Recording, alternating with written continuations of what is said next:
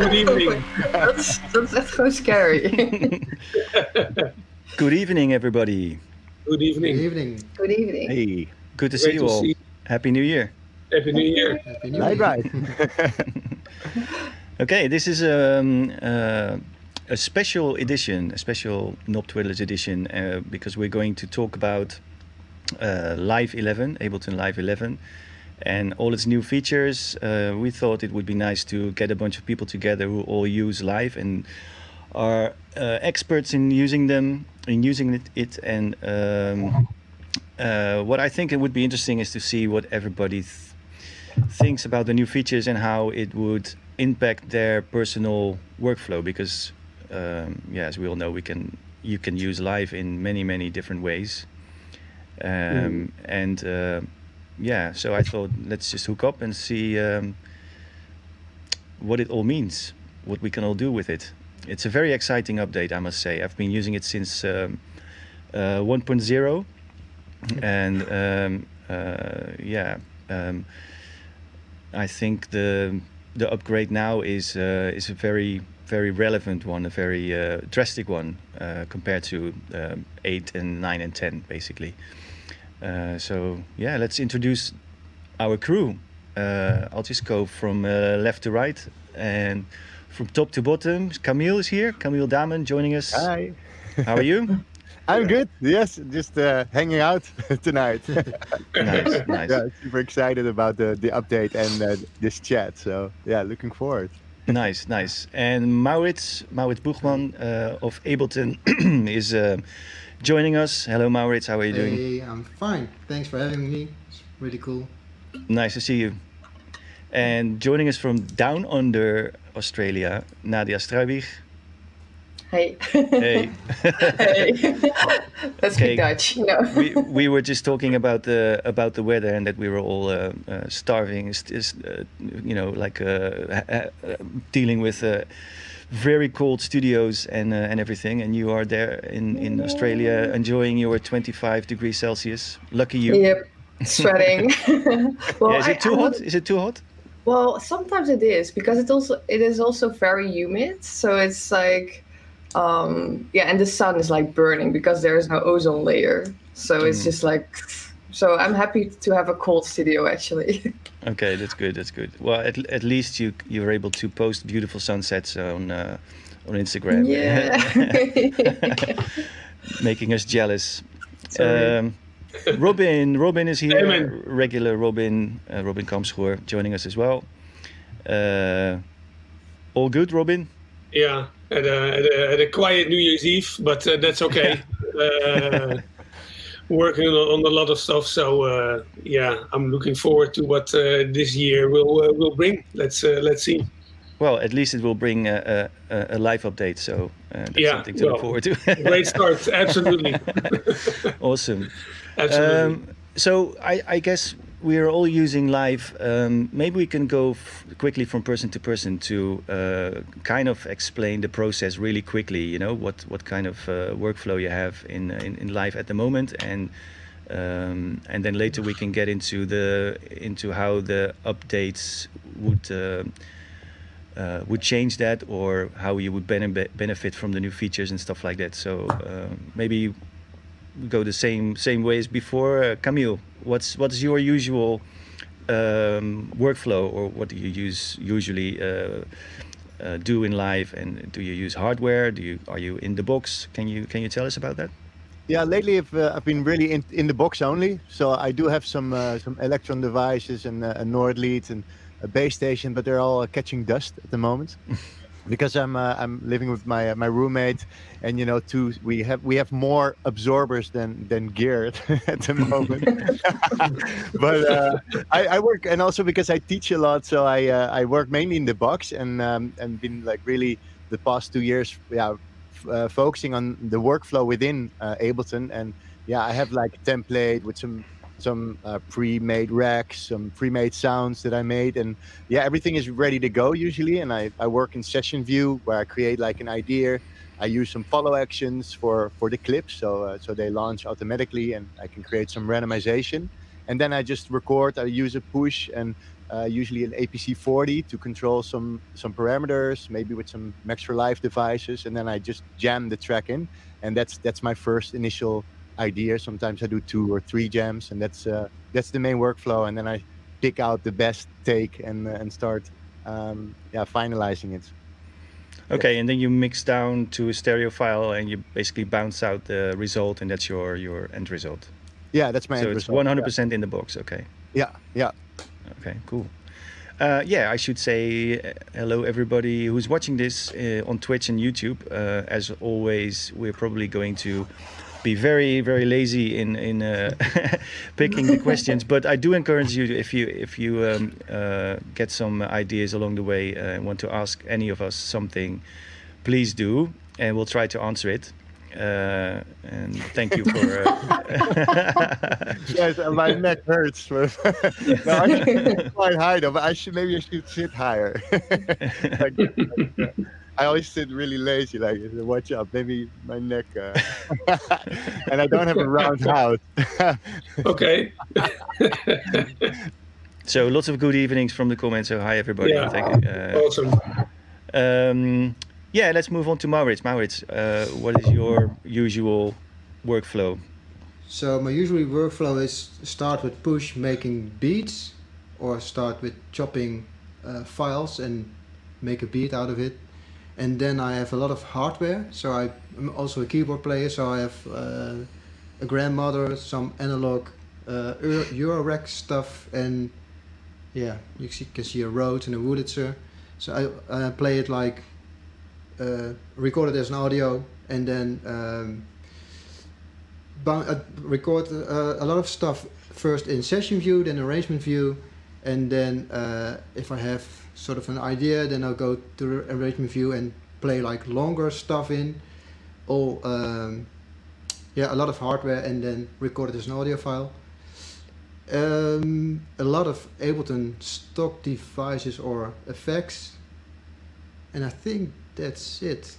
I make like minimal, lo-fi, groovy, instrumental stuff, and um, so you don't need a lot of stuff to make a track in mm. my sort of in my in the music that I make. So if, if I have like a track with, I don't know, twenty to thirty tracks, a song with thirty tracks, then that's a lot for, for me. It's a lot for me too. Yeah, for me as well, yeah. But I, I last time we talked, we actually had a, a, a private uh, uh, sort of Zoom type meeting, and and you showed us uh, that you basically can do everything Uh, by uh, starting on the Push. So you you basically uh, have a work workflow which which is, which is almost like a hardware workflow, because you you um, you start everything on hardware, and and you mostly ignore even the the screen of uh, yeah. of Ableton, right? Yeah, yeah. So I, I'm yeah I love to like twiddling with knobs and stuff. Yeah, I'm in the right place, I think. Yeah, but. Uh, So um, yeah, when I started with Ableton, it was also I just wanted, I just bought the Push, the first Push, because I want to, if I want to control a filter, I want to turn on the knob and not draw in a, a line, and that's two different workflows, and they're all the two are like cool, you know. Mm-hmm. But for me, the one with the knob works better because I don't know, you can feel what you're doing, and if you draw it, for me, it you know, it was like typing an email. And I know some guys like uh, uh, Retrovision. He's he does everything in the box, and he uh, how do you say he drew draw in notes and everything. He he draws in everything, but it sounds like super groovy and super musically. So it's but you know it's a a talent that I don't have. So I I'm more like turning and playing, and it's nice to you know to maybe dim the screen and start on Push, but yeah, that's, yeah, yeah. You see that a lot actually with people who are who are getting into music uh, in in recent years, who basically start with a laptop or a D A W, you know, um, that they take the approach of of working in the box and writing everything out, you know, like like you said, like drawing melodies and and and using shitloads and shitloads of uh, uh, you know uh, audio devices and and uh, uh, audio effects in a way that. Um, that are not really by the book, but still very, very creative. You know what I mean? Mm-hmm. Like I sometimes see arrangements with with like uh, massive, massive change, and everything is doing a little bit and something really freaky, and and the end result is amazing. But um, when you are brought up with um, you know, in, in the classic way, you know, using a mixer and and external hardware and stuff, um, that it would not be your first intuition how to use um, an, an environment like Ableton, you know, or or any D A W basically. Right. Um, anyway, but um, yeah, yeah. I think that's that's mostly done by people who are uh, working exclusively in the in the computer and who've, who've uh, got con got connected or introduced in music production by using just that, you know. So um, I started on FastTracker like when I was fifteen or so. I think it's too long ago. But it's, um, and then I went more into hardware as I grew older. Then I sold mm. my hardware when the plugins came. I thought, oh, no. Right. And then I regretted it. And then I slowly started building more hardware. And now, since I live here, I've been using mostly in the box. I went out the box, in the box. And it's mm. really cool to see the, the difference. I, I can appreciate. Both have their advantages, I think. Yeah, yeah. yeah. I want, yeah. Also, mm-hmm. maybe you've tried it once. Once I uh, made some music, like I made clips and I selected sound without really listening to stuff. I was just programming everything and then programming like a whole arrangement with automation, like what I think it would do, and then listen to the results. And you, you don't know how it's going to sound, but it was a cool experiment. So you can you can also with programming, I can I think you can do super cool stuff to keep yourself sort of like entertained by mm-hmm. uh, making music, you know. Yeah. Right. Yeah. Cool. Nadia, you are more like a, a, a both worlds type producer, right? Like hardware and yeah. and uh, software. What is your yeah. your process recently? Um, actually both, because I I do love to limit myself and then just go over to only Ableton or only just choosing for hardware, but I, I just do really everything. So what I'm doing, I record all like I have there my some synths up and I record them in Ableton, um, just one takes actually, and then I tweak them around with plugins from Ableton or third parties, um, just to because I, I want to have I want to influence the sound like afterwards and not like when I'm there. So I like that combination, um, but I also really like to like last time I just made some Ableton tutorials with only Ableton and very limited. And you can create so much out of only audio and stuff. And then I feel more like a programmer instead of a musician. So I feel like uh, to combine them both, I, I think for me that works just the best because I get inspiration, like it's like endless inspiration then. Yeah, so, but and you you do a lot of improvisational music as well. So so how do you go about uh, incorporating that in, in uh, in an end result, because like you said, you record stuff uh, from your hardware into Ableton and then you manipulate it. Uh, do you feel you, you can retain the the vibe and the idea and the feeling uh, from that stuff you recorded live? Because that usually, you know, when you do that, you, you have these moments where everything kind of clicks together and uh, mm. and there is a danger of ruining that if you go too far with manipulating it afterwards. How you how do you deal with that? Yeah, yeah. I think that is indeed like that, and also the sound quality. It is just different. You hear like the difference between analog and that's what I hear and digital. Um, but what I mostly do, it they are one takes. So I'm just um, I just make like build everything up like a live set, and then I uh, record it in Ableton.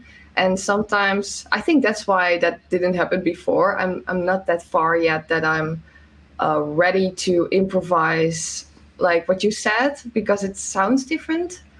Um, yeah, so mostly are one takes because I also don't have a digital mixer. I have an analog mixer, um, so I need otherwise I need to um, record every channel separately.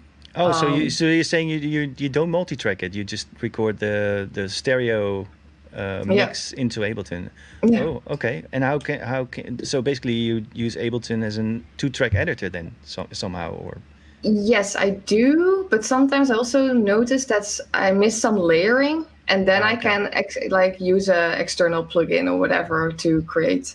Yeah. Okay. Um, so you do overdubs in Ableton. Yeah. Yeah. Right. Yeah, like okay. how we did actually. Yeah. Yeah. Okay. okay. A bit. Okay. Different. Cool, interesting. Um, okay, Robin, your turn. How do okay. you use it? uh, uh, let's see, like uh, regarding uh, sounds, I use Ableton in combination with my hardware here. And what I basically do is I multi-track my live jams uh, with my hardware into Ableton. Uh, so I use uh, mostly use the arrangement window. And after that, I uh, like to do uh, the, the mix downs and everything in uh, in Ableton itself. And also, I like to manipulate stuff.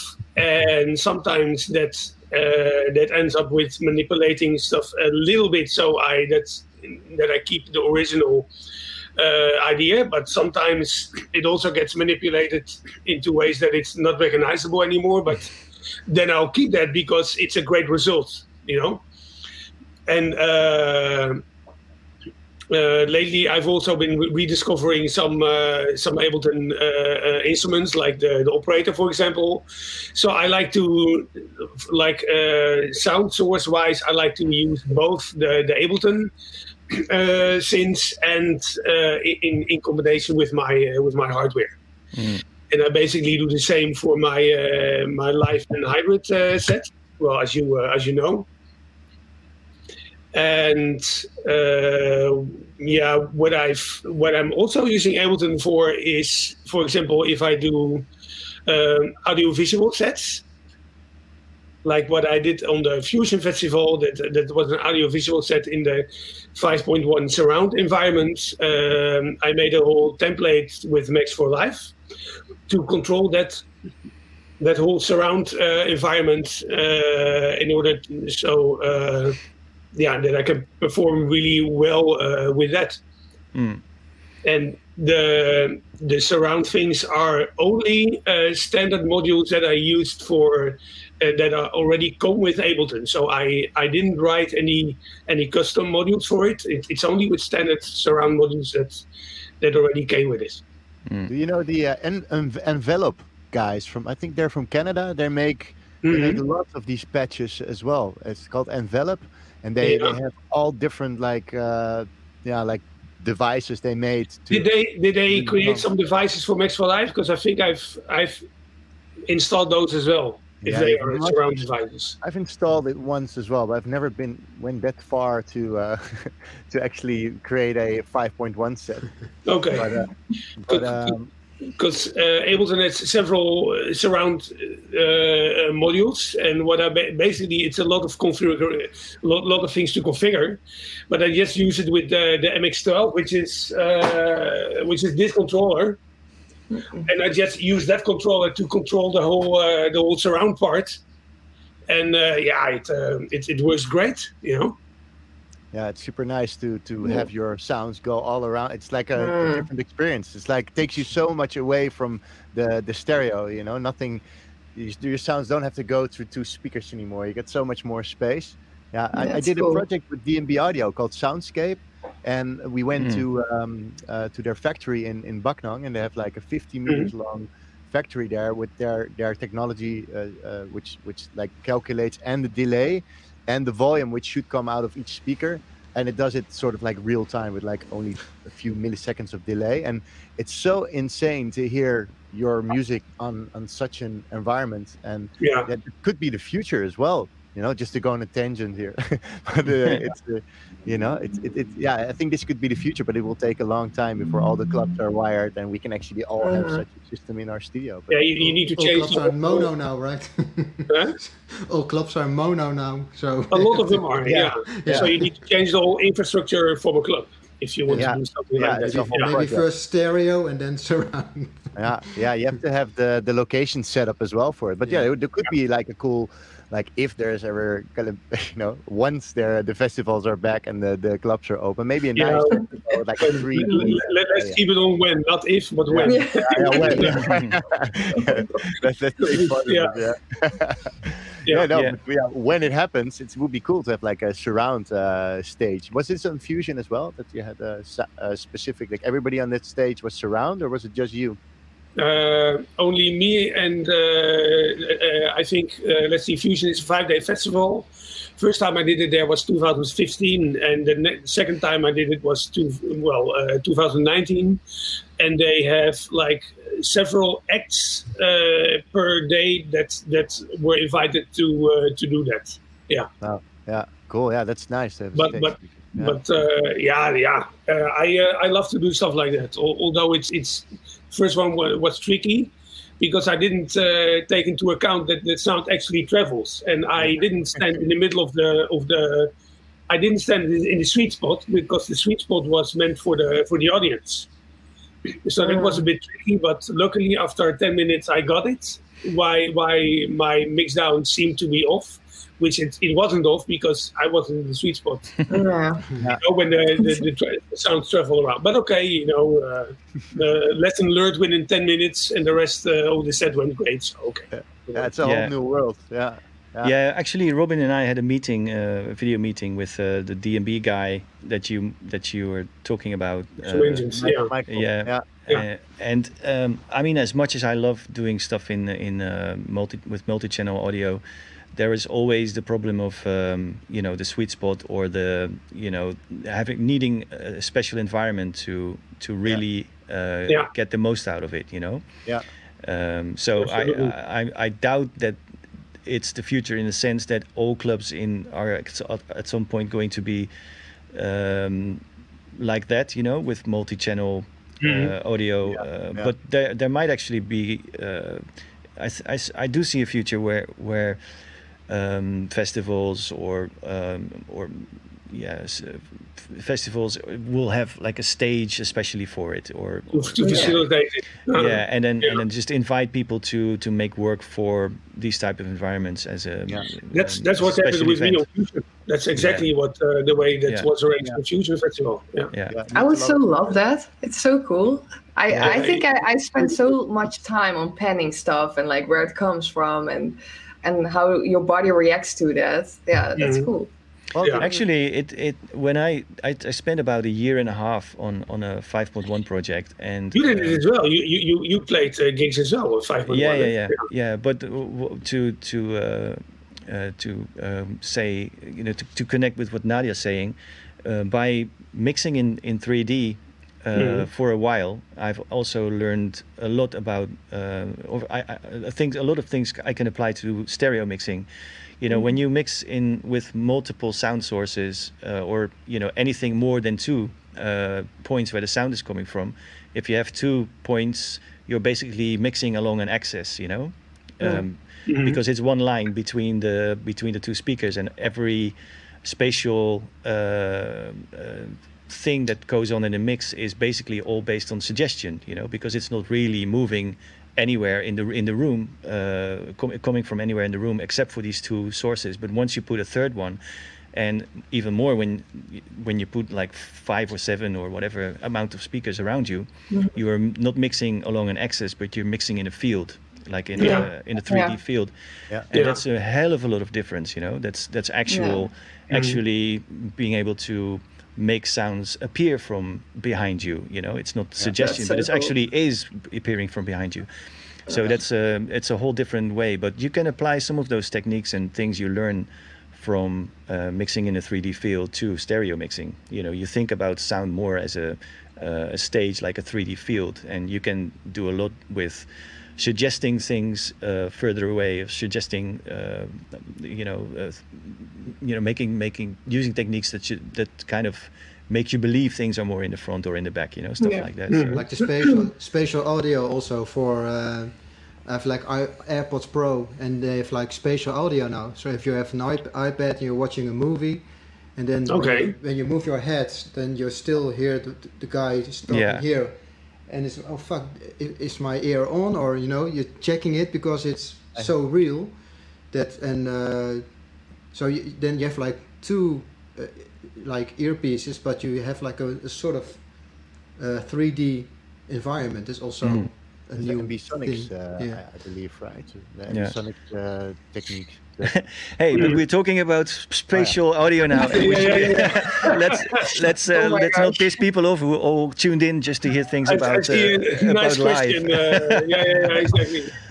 Maybe this is a good one. Let yeah. as, as a, a, a last piece of introduction oh, before we move on to uh, uh, Live eleven specific things. Um, yeah. uh, the first version you uh, you used, and what version uh, made you feel comfortable to start using on stage? Um, Actually, I've used Ableton since one point oh, and I remember there was I was on forums back in the day uh, where I was in Logic at the time. You know, I, I started on on uh, FastTrackers and, and then the Atari, and then I moved to uh, Logic when uh, when it came out. And then there was this rumor about Ableton, you know, on forums. People started talking about it. You know, it was probably marketing, but I don't know. Uh, and at, but there wasn't there. There was no website. There was nothing. It was just people just, you know, who had like some information about it, who were like in the inner circle in Berlin or whatever. And um, and then um, yeah, talked to a bunch of people about it uh, because there was this sort of audio stretch feature, you know, that made like using audio seamless, in, in, mm-hmm. which was a hassle before Ableton. It was always, you know, you had to make it fit, you know, and you change the tempo or tweak your samples yeah. or the pitch of your samples, you know, like that was the, the way it was done in before audio was elastic, basically. Uh, and at some point um, they launched, I think, uh, an introduction website, and there was something like, you know, uh, coming soon, blah, blah, blah, Ableton, whatever. And um, I couldn't wait, so I just kind of uh, hacked my way into it, and I kind of guessed uh, what the place would be where you could buy it. So I typed in shop dot ableton dot com, and indeed, you know, the shop appeared before it was even launched. Oh, that's and, I, and I, you know, that was before the, you know, when when the internet was still, you know, uh, completely uh, guessable like that, you know. And anyway, so I bought it, and I, I've been using it since. Um, And uh, yeah, in the in the beginning, I was basically using it um, uh, to really just experiment and write stuff. And um, I wasn't really crazy about the about the summing and the and the effects back then, because I was used to Logic, and they at the time they sounded more sort of um, yeah to my taste, or at least I was used to it. So I I used uh, uh, I used to basically write stuff and put stuff together in Ableton. And uh, and then just stem it out and, and mix it in Logic, but I quickly abandoned that when when the in some later versions um, the sound engine became became better, and uh, and since then I've been using it exclusively. And my mm-hmm. my process is basically these days, uh, although I've done shitloads of stuff uh, in the box, you know, partly audio hardware recorded or uh, generated from, you know, in software, uh, but these days I basically uh, use it as a tape machine, and uh, mm. I use it. I do everything with hardware, and then I clean it up in, in Ableton and mix it in Ableton. Um, but I've also done things entirely in the box, and especially for, um, yeah, things like using probability, follow actions, uh, and just stuff that computers are really good at. You know, I've, I I love to do mm. stuff in, in inside Ableton, and. Um, And then just bounce it to audio, basically. Um, and when, when you use it, do you also use the follow actions in um, in Ableton? Yeah, sometimes. I mean, yeah. I mean, like, if you, uh, I, I like to sometimes just create an environment um, consist consisting of um, stuff that does things automatically, like generatively, yeah. you know. Yeah.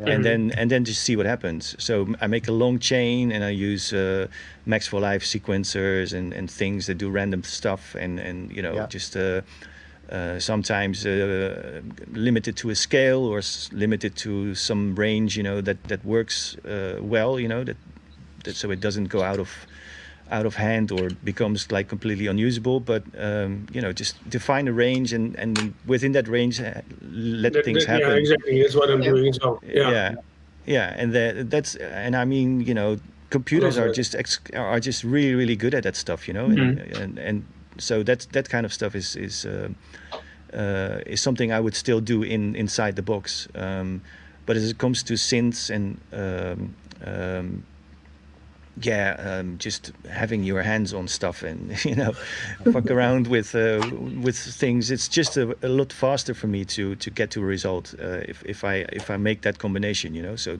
do things that hardware are good at with hardware, and do things that computers are good good at in inside a computer. That's basically my my workflow. Um, and and uh, because we, I started with Ableton like on, I think on two or so, and then it didn't have MIDI yet. I, I yeah, correct. That yeah. that was since version four. That's when I started. But go ahead. Finish your, uh, yeah. yeah, because I remember I had my first. Uh, I was working in Logic, and then uh, Ableton came. I remember it was was this like you have a few channels where you could put your audio to, audio on, and I would make like. I render out all loops for my Logic and would put them in uh, in Ableton because it was supposed to be live. So I had this U C thirty-three E MIDI controller uh, with a friend of mine, Leo from Hor uh, Horen, where I grew up, and we would have a, a live set called Groove Live. Never, yeah, we played West Friesland Radio, which is. Uh, and uh, we yeah, West Friesland like, represent. yeah, yeah. So I was like, I think twenty or twenty-one, something like this. And uh, that was the, the first introduction to, to Ableton. I was sold to this, that you could drag in any like audio mm-hmm. loop and just jam with it. That was pretty cool. Yeah. I came from Reason. So in that way, it was like, oh my gosh, this is so cool. I have like two screens and I can drag and drop everything everywhere. And like, it was so easy to create a track. Like, but it's so different as well, because you can also work in two ways, right? Like in the session view or like an arrangement view. And I feel like if I work in arrangement view, I become like more creative than if I work in the session yes. view, because then I work more with yeah. clips. Mm-hmm. Yeah, it's like yeah, it's, I, I get more creative in session view though. With yeah, okay. yeah, me too. Yeah. Okay. Yeah. I, I came from uh, the Atari and uh, Cubase and like linear stuff, and then I got. I don't know, like a sound card, and I got, uh, I think it was like an L E version five, and I, I saw uh, session view the first time. I, I didn't get it, so I was okay. And later then, the reason why I switched to Ableton Live be was because of the session view, so it's really funny. And now okay, it's, interesting. Now, yeah, so I, I saw all the, the clips and all the empty slots. I was like, what, what's this? You know, it's not... Uh, horizontal, so what is it? So uh, and then I eventually I, I got it, and I um, I use it on stage from version eight as a, a keyboard player to have like backing tracks, and to, you know, you have like maybe a singer who wants to do the the chorus two times mm-hmm. or whatever, and then you can just, you know, play around with it and have some count-ins and stuff.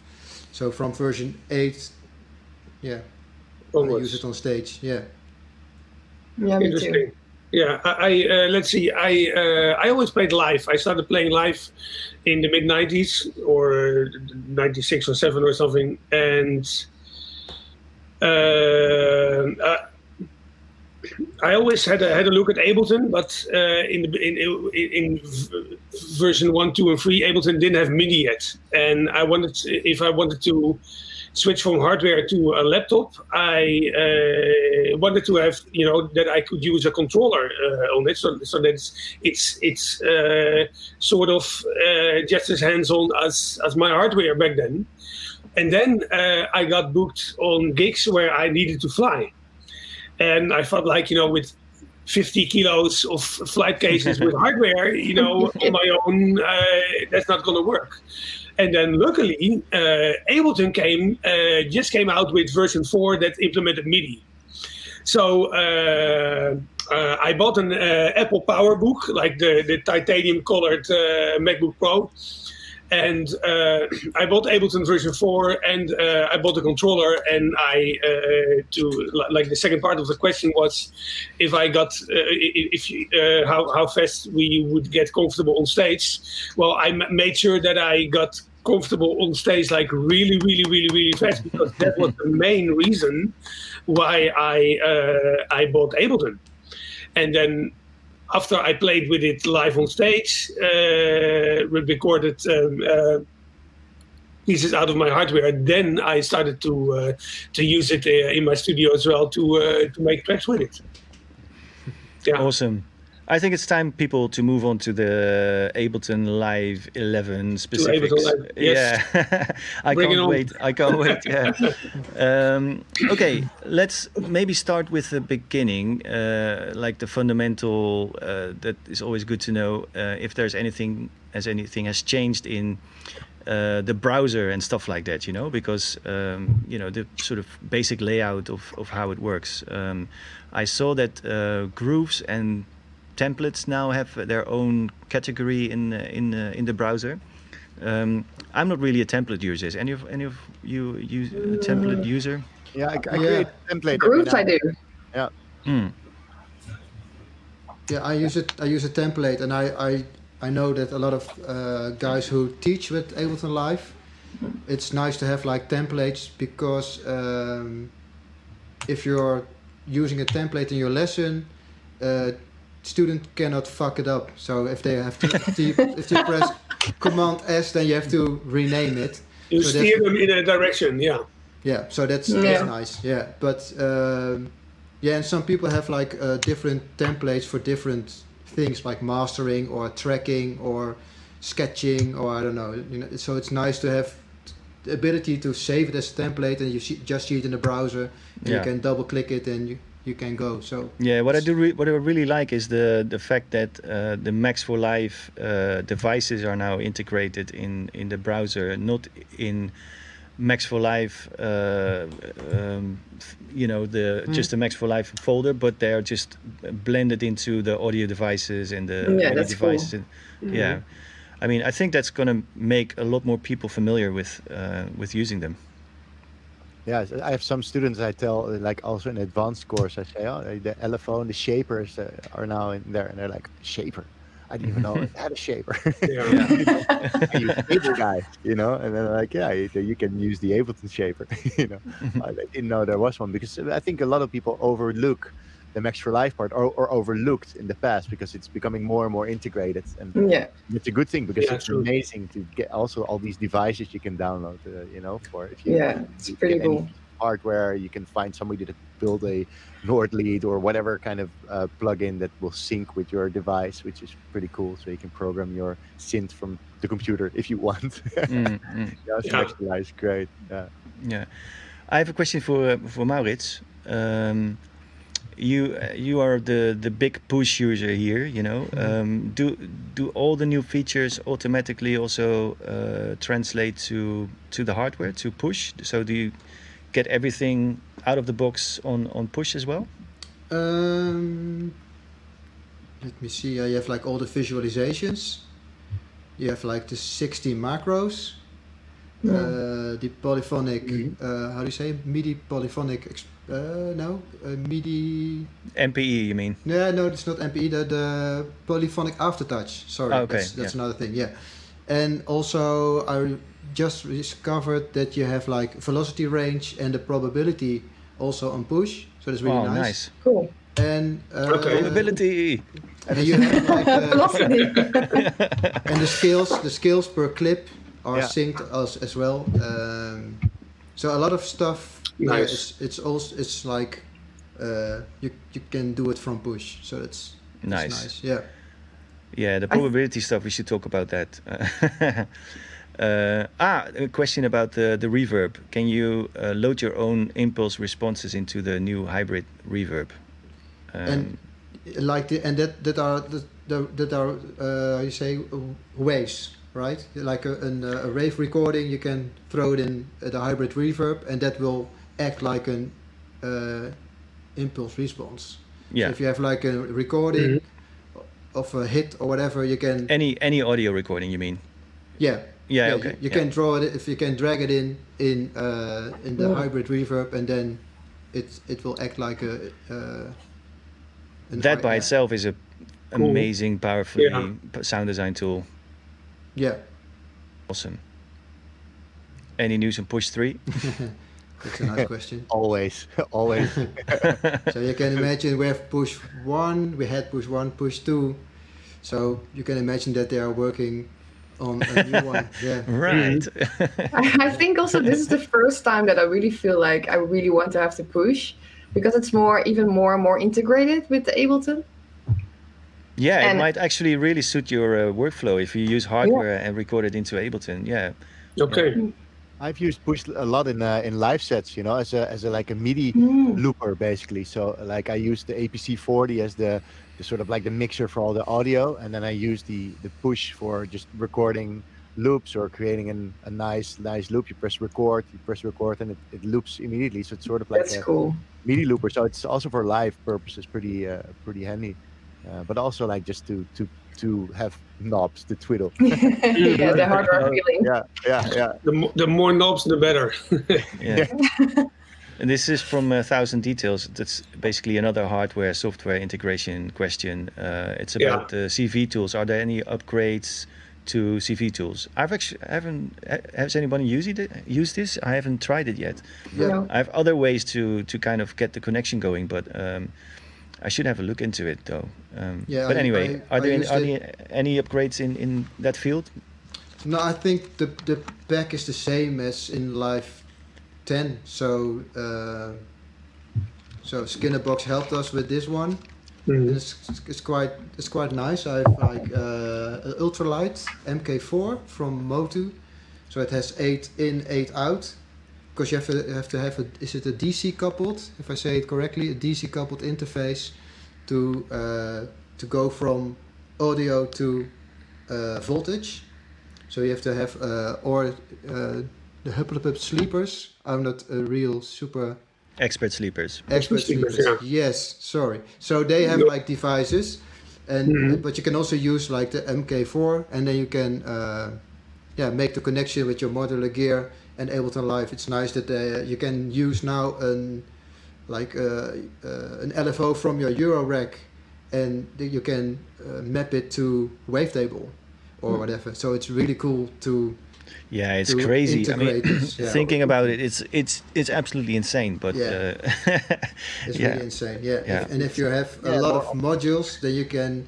You can use all the modules to do something in live, but also other way around. You can use Uh, your L F O in live to modulate something in your Eurorack. Yeah, like mm. it's, it's it's it's really insane. It's yeah. If, if I've, you, I've you got some sim I've got something similar going with uh, just a MIDI uh, to C V thing. So you can uh, you can have either uh, software controlling your your C V stuff or the other way around. And mm. controlling, I must say that um, soft synths can. Uh, take on an entirely different uh, identity or character if you control them with uh, with C V, you know, because you you tend to work with C V in a much more sort of uh, sculpting way, you know. You can because mm-hmm. everything is so fast and it changes sometimes very unpredictably. Um, of course, that can happen in software as well, but you know, there's diff something different about the process. And uh, some soft synths can can become like insanely powerful and completely crazy, and you can get sounds out of it which you would never be able to if you would just use them in the box, you know. So it's a it's a it's a really nice bridge between uh, between the two worlds, you know. If you got if, if you get that connection going, so I yeah. should I should definitely look uh, look into C V tools, yeah. Uh, yeah, moving on, I guess. Uh, let's let's do the probability talk, people. I love the probability yeah. stuff. Yeah. Yes, to be honest, that's my main my yeah. main. I'm I'm really excited about the new stuff in uh, in Ableton uh, eleven with the probability stuff. Yeah, I was already a fan of the probability pack, but now it's in the clips, and you can yeah the velocity, and you can randomize the velocity, but also the probability. I think that's insane, you know. It's nice yeah. to have a groove change all the time, so and not yeah absolutely out of control, but not totally or so. Yeah, but you can adjust how much how much chance or or how far the probability needs to go, and that that's what yeah. I love about it. You know, it, it's within a certain frame that it's it's it gets randomized, but it's still within a certain frame, so it doesn't go yeah. all the way crazy. You know, and I I I, I love that. Yeah. I think you you work yeah. like way faster by by using that. It's it's because if you have all the time the same kind of sound, it just sounds like boring at the end. Yeah. So mm-hmm. using using that, it's like you can create so many great sound design stuff, and like yeah, it's awesome. Absolutely. Yeah, yeah, I, it's I, true what you say. If if you have one static loop going, and and you you have to uh, add things or do things all the time to keep it interesting, because you just get bored by listening to it in loop, you know, all the time, yeah. like nonstop. And if, if something, you can introduce things which are very, making variations in whatever you're doing, then um, it keeps you more engaged, I guess. Yeah. Mm. Um, question from Input Method, which randomization for uh, velocity, yeah. velocity probability? Um, I think I think what he yeah I think that's the range you're talking about, uh, uh, Robin.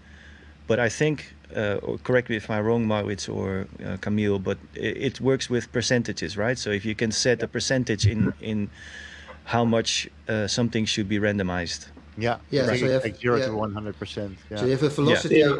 the velocity range, so you can set a range with a minimum and a maximum that will play like random in that range. And then yeah. you can also randomize like the chance note, per yeah. note.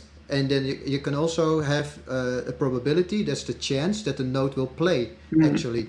And you can you can uh, select a note or multiple notes or hits, and you can say uh, like a percentage that it will play, but you can also do a randomization, so everything will work, will randomize, yeah. and you can also choose a percentage uh, to randomize everything. So if you have uh, all your notes selected and you choose like uh, three percent, and then you you press the randomize, then you see like a little bit, and if you that's press nice. It again, just yes, little nuances, yeah, yeah, that's great.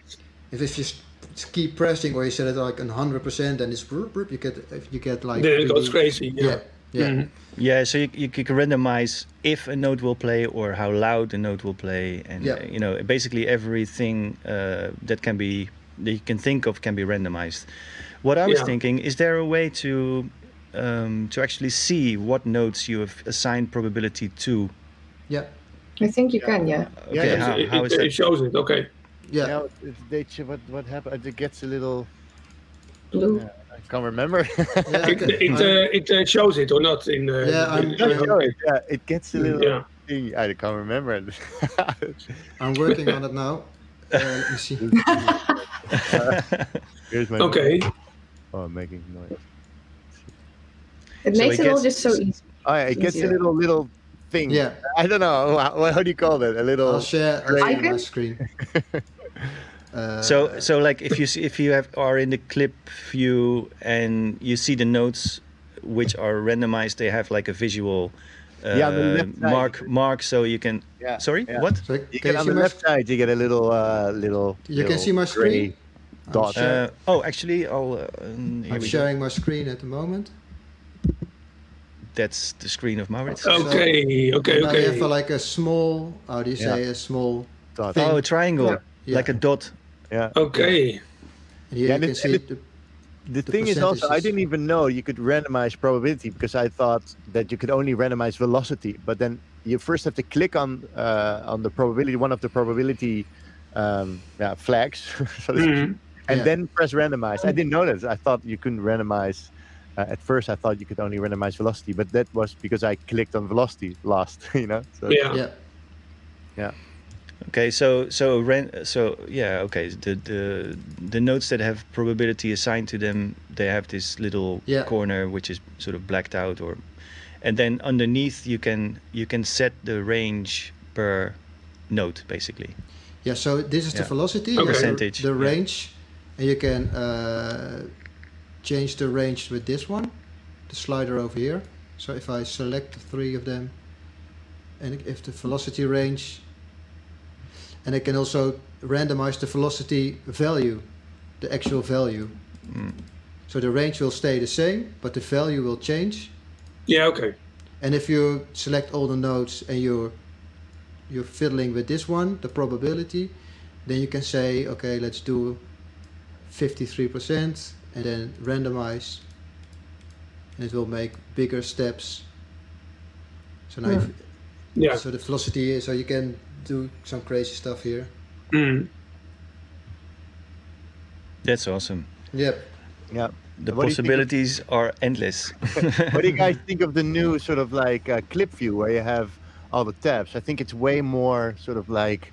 Uh, because before you have you had the little. Uh, you mean a multi. You mean like uh, editing multiple uh, layers at the same time? Is that what you mean? Yeah, no, you have the tab. So we now have a tab for automation. We have a tab yeah. for the M P E. Oh, okay. and, and it's it's a bit slightly differently um, yeah. organized. So the app is a bit really, improved. Yeah. yeah. Yeah, I really, I really like. The, the, I feel it's more natural. Like how I my workflow is more like that. So I feel yeah. like it's, yeah, it's really great. Yeah, yeah, because sometimes automation would be on, but then yeah. you want to go back to your notes, but then you first have to turn off and on automation. Uh, yeah. Then and now mm-hmm. it, it's just a tab, so I think yeah, it's cool. way way more logical. Uh, it's quicker. More yeah. logic. so so once you've once you've um, got some stuff going that is that has some probability things assigned to it, is there a way to kind of capture or freeze your favorite uh, incarnations or versions or what it comes up with? Is that, or is that something you can just do by recording the MIDI information into a new channel? Or is it, does it have this feature so, sort of built in? No, because um, because if you have, a, uh, let's say, a note is thirty percent, then mm-hmm. it's always thirty percent chance that it will play. So it's it's never the same. No, but so, I mean, like I like how how Push and Ableton can uh, they are always looking for what is what is uh, um, they're always capturing whatever you do, right? So you, you mm-hmm. can kind of print your accidental uh, nice recordings uh, because it's always looking ahead. Even if you're not recording it, it's still recording it. So that could also be something that uh, happens with randomization. Yeah, yeah, so, if, yeah. so if you have like four bar loop and it's randomizing something, you think, wow, that was amazing. You, that you, then, uh, can you then just, recorded, yeah, yeah, can you then just say, okay, yeah, yeah. that was the one I, I wanted? Or ah, that... okay. you wanna you wanna capture last randomization. Yeah, you loop. can just yeah. sit there, yeah. sit sit there and relax yeah. like this, you know, uh, and just wait for something amazing to come oh, along. Cool. yeah. yeah. Well, it is interesting. You could route the MIDI to a new track. track or route the audio yeah. to a new track and then start like puzzling, you know. That's yeah mm-hmm. yeah original, of course, yeah there's a way around it, of course. Yeah, there's always cool, cool button with a really long name like capture last randomization.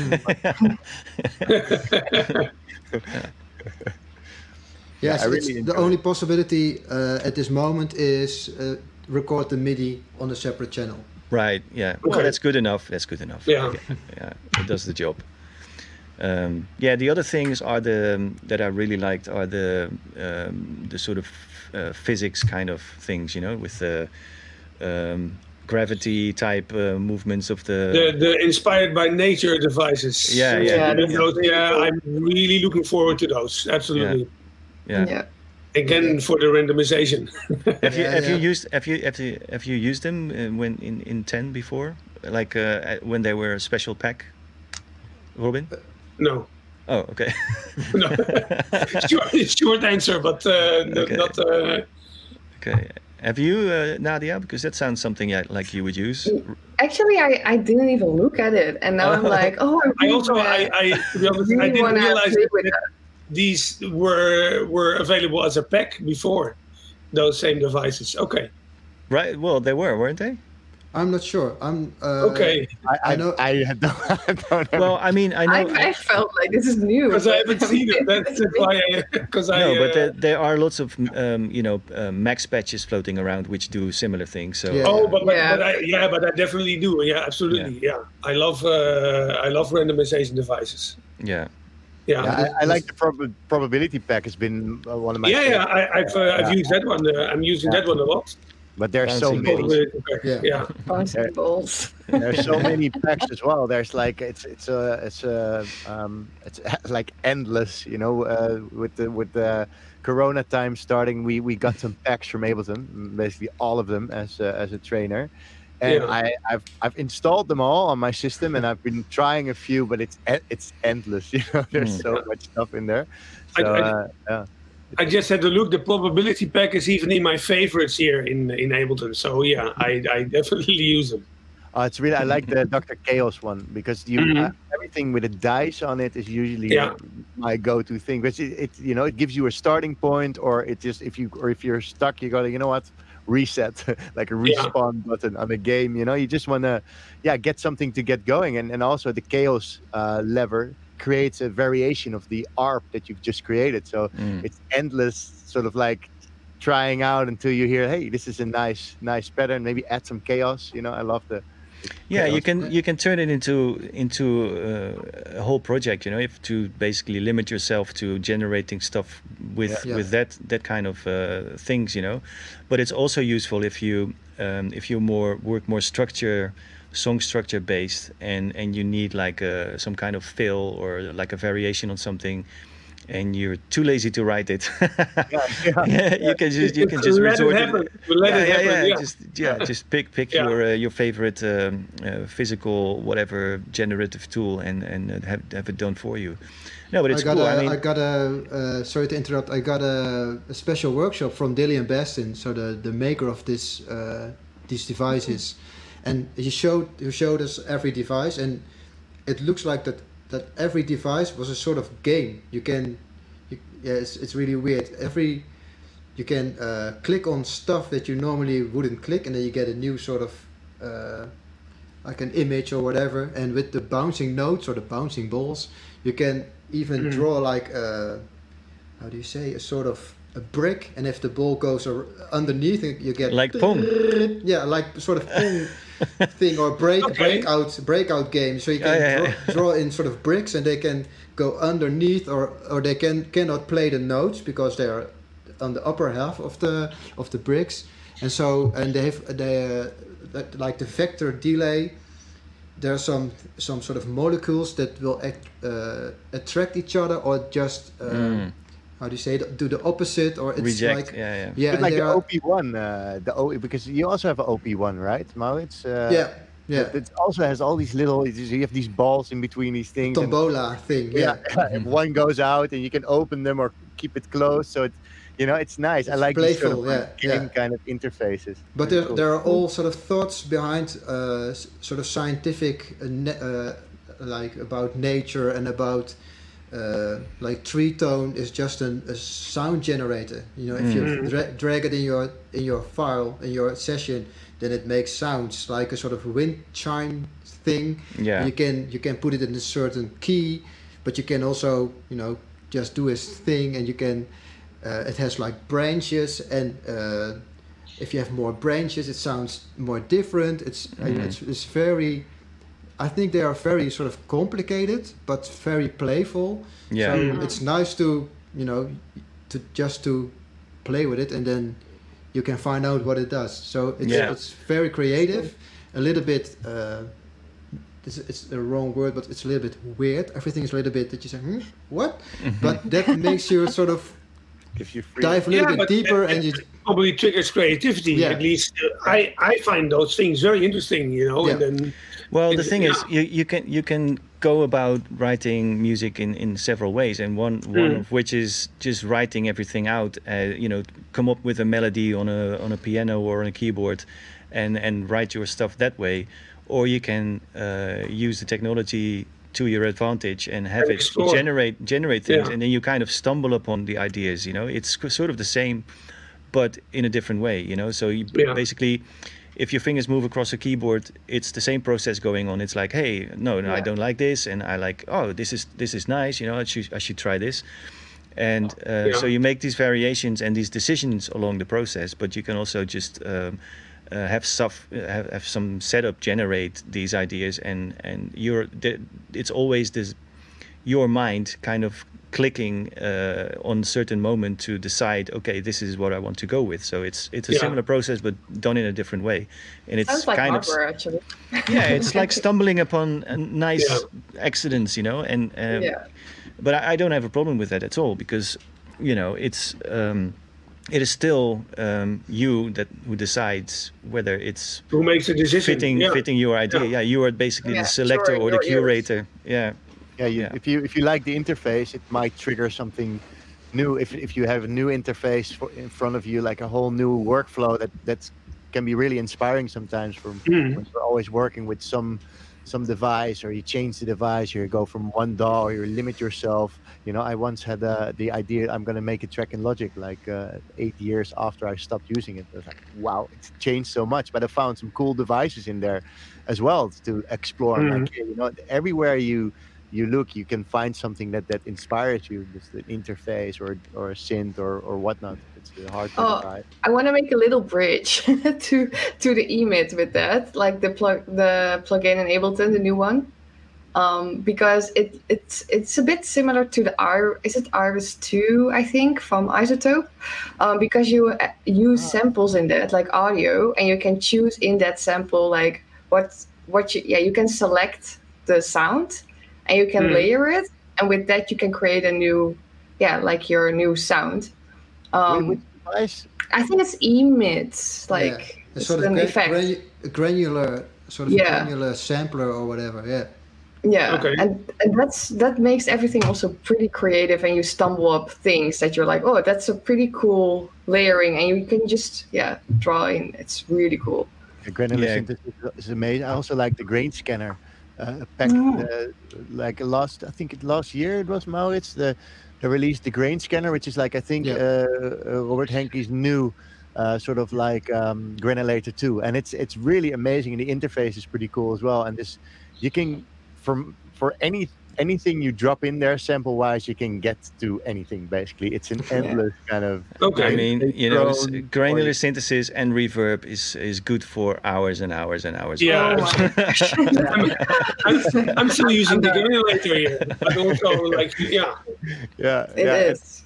Yeah, and awesome. also. The the hybrid reverb, like with the, the convolution built in, also yeah. now has this freeze button, which is also hours and hours, and a shimmer, so you can actually shimmer. shimmer. It's like it sounds so much like the the reverb, the Big Sky shimmer. Like yeah. it has such a similar thing. Yeah, it's awesome. I love yeah. those. Like those in the E M I T, oh my gosh, yeah. And you can yeah. create like a hell of a drone or a hell of ambient. Like something evolving that's, you know, that you can just sit and just listen to, and it's like... Spacey! Yeah. yeah, and if you play with the time, and also what I like a lot about the new devices is that similar to like when uh, Echo was introduced, you can just freak out also on the on the new um, uh, the doubler and the, the, the chorus and stuff. You can just freak it out pretty... You can create drones with basically all the new devices yeah. uh, uh, now. So if you're looking for some some cool ambient stuff, then uh, then also the new devices really work for this. I don't know. Maybe yeah. they turned into a way just to let's create some stuff where you can do really freaky stuff. I remember mm. when when I got the introduction uh, from Maurits that eleven was coming. I was like, wow, we're gonna get some really weird stuff coming some out of it. Stuff. Yeah, yeah. Some yeah, I mean, for, for sound design, there are a lot of new things you can do with these um, new devices, like of course the the reverb, but also the F F T stuff. You know, the yeah. the spectral devices. I'm I'm I'm a, yeah. I've been a fan of spectral manipulation for a long time. I mean, in, in the back in the days, there were like lots of freeware things floating around the internet, which all worked in you know with using spectral. Uh, processes, but they were non-real time, you know, because mm-hmm. computers were simply too slow. yeah. So that was, uh, but I, I've always loved the, the sound quality or the, the sort of artifacts you can get with spectral devices. And um, now, of course, you know, computers are plenty fast enough to handle those. But it's, um, yeah, F F T makes everything, you know, you, you can you can get some really interesting stuff using it, especially if you're into sound design. It's uh, very powerful stuff. Yeah. yeah, and also it doesn't really matter what you throw through it. There's always some result, or, or you can go really yeah. tricky or really, yeah, really nice. F F, yeah. F F T is the sort of stuff you actually want artifacts from, you know. Yeah. some yeah. some stuff you you you are like, oh shit, and you get the artifact when I take it too far. But that's exactly what you want from, from yeah. F F T. You yeah. want you especially want the artifacts because that's what makes the sound. You know, that's what makes it interesting. Yeah. Yeah, it's, hey it's guys, I need to leave. I'm so sorry. yeah, really? Got to go to work. I need to go to my work. okay. Damn. Okay. But I will stream Ableton probably, so that's cool. okay. Okay. Well, have a have a great day. It was great that you uh, joined us for uh, even for a short time. no, Thank no you. worries, no worries, Nadia. Okay, go cool. off, go. uh, on the other side of the world, you know. See okay. you all later. Yeah, yeah, yeah. Okay. Take care. Bye. See you later. Bye. Thanks. Bye bye. bye. Ciao. okay. Wow. yeah, she's in the future, so it's work yeah. time. It's work time now. it's work time there. Yeah, correct. Yeah.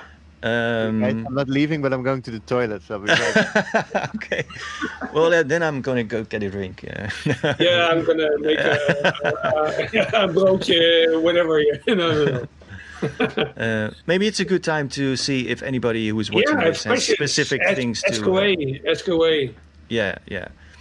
Uh, I think I already saw some stuff uh, earlier. Let's have a look here. Um, I don't know. Um, oh, maybe uh, Maurits will know. Yeah. Um, what about the publishing thing Robert Henke made? I see a question about that one. Ah, okay. No, I was well, while we were on the on the effects, I was just gonna ask you if there were any more uh, um, updates in, in in the effects devices and stuff, because we got three new ones. That's the the reverb and the two spectral uh, devices, but there are changes to the f the phaser, I believe, and the yep. the the bit crusher or the redux or whatever it's called. We also get um, a, the pitch loop eighty-nine from Robert Henke.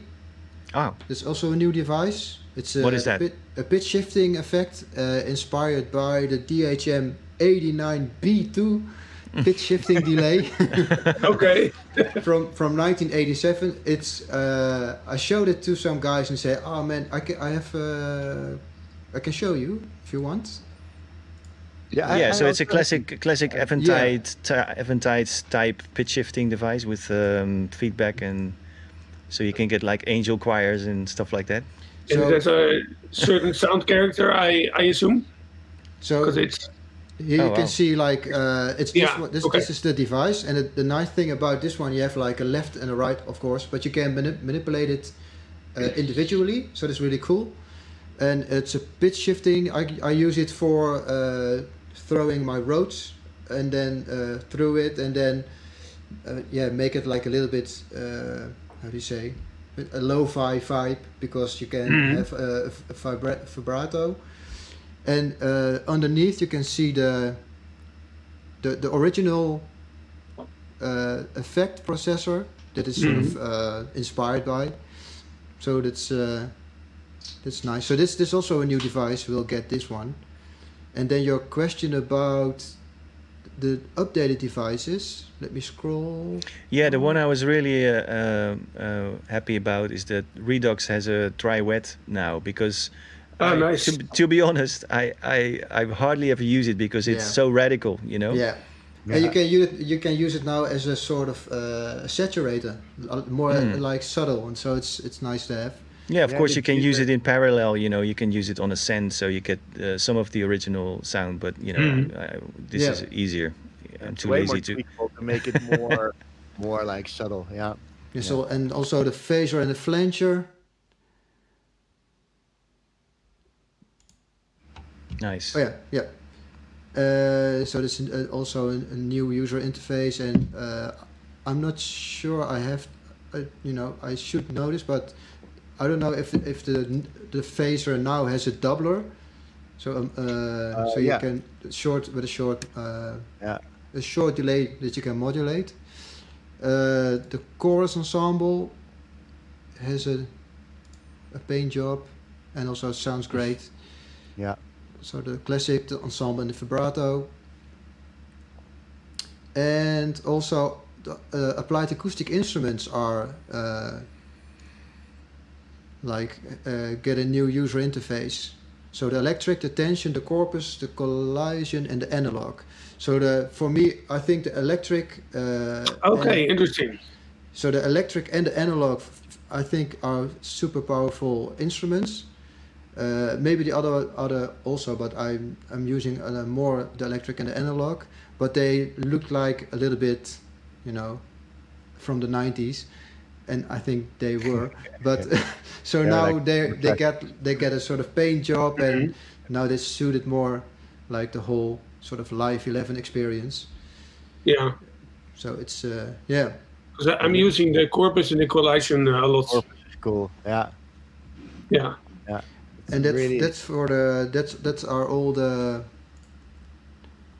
uh, the updated devices, yeah. And I see in okay. the com commands, they look like O P one devices now. Yeah, yeah. device, yes.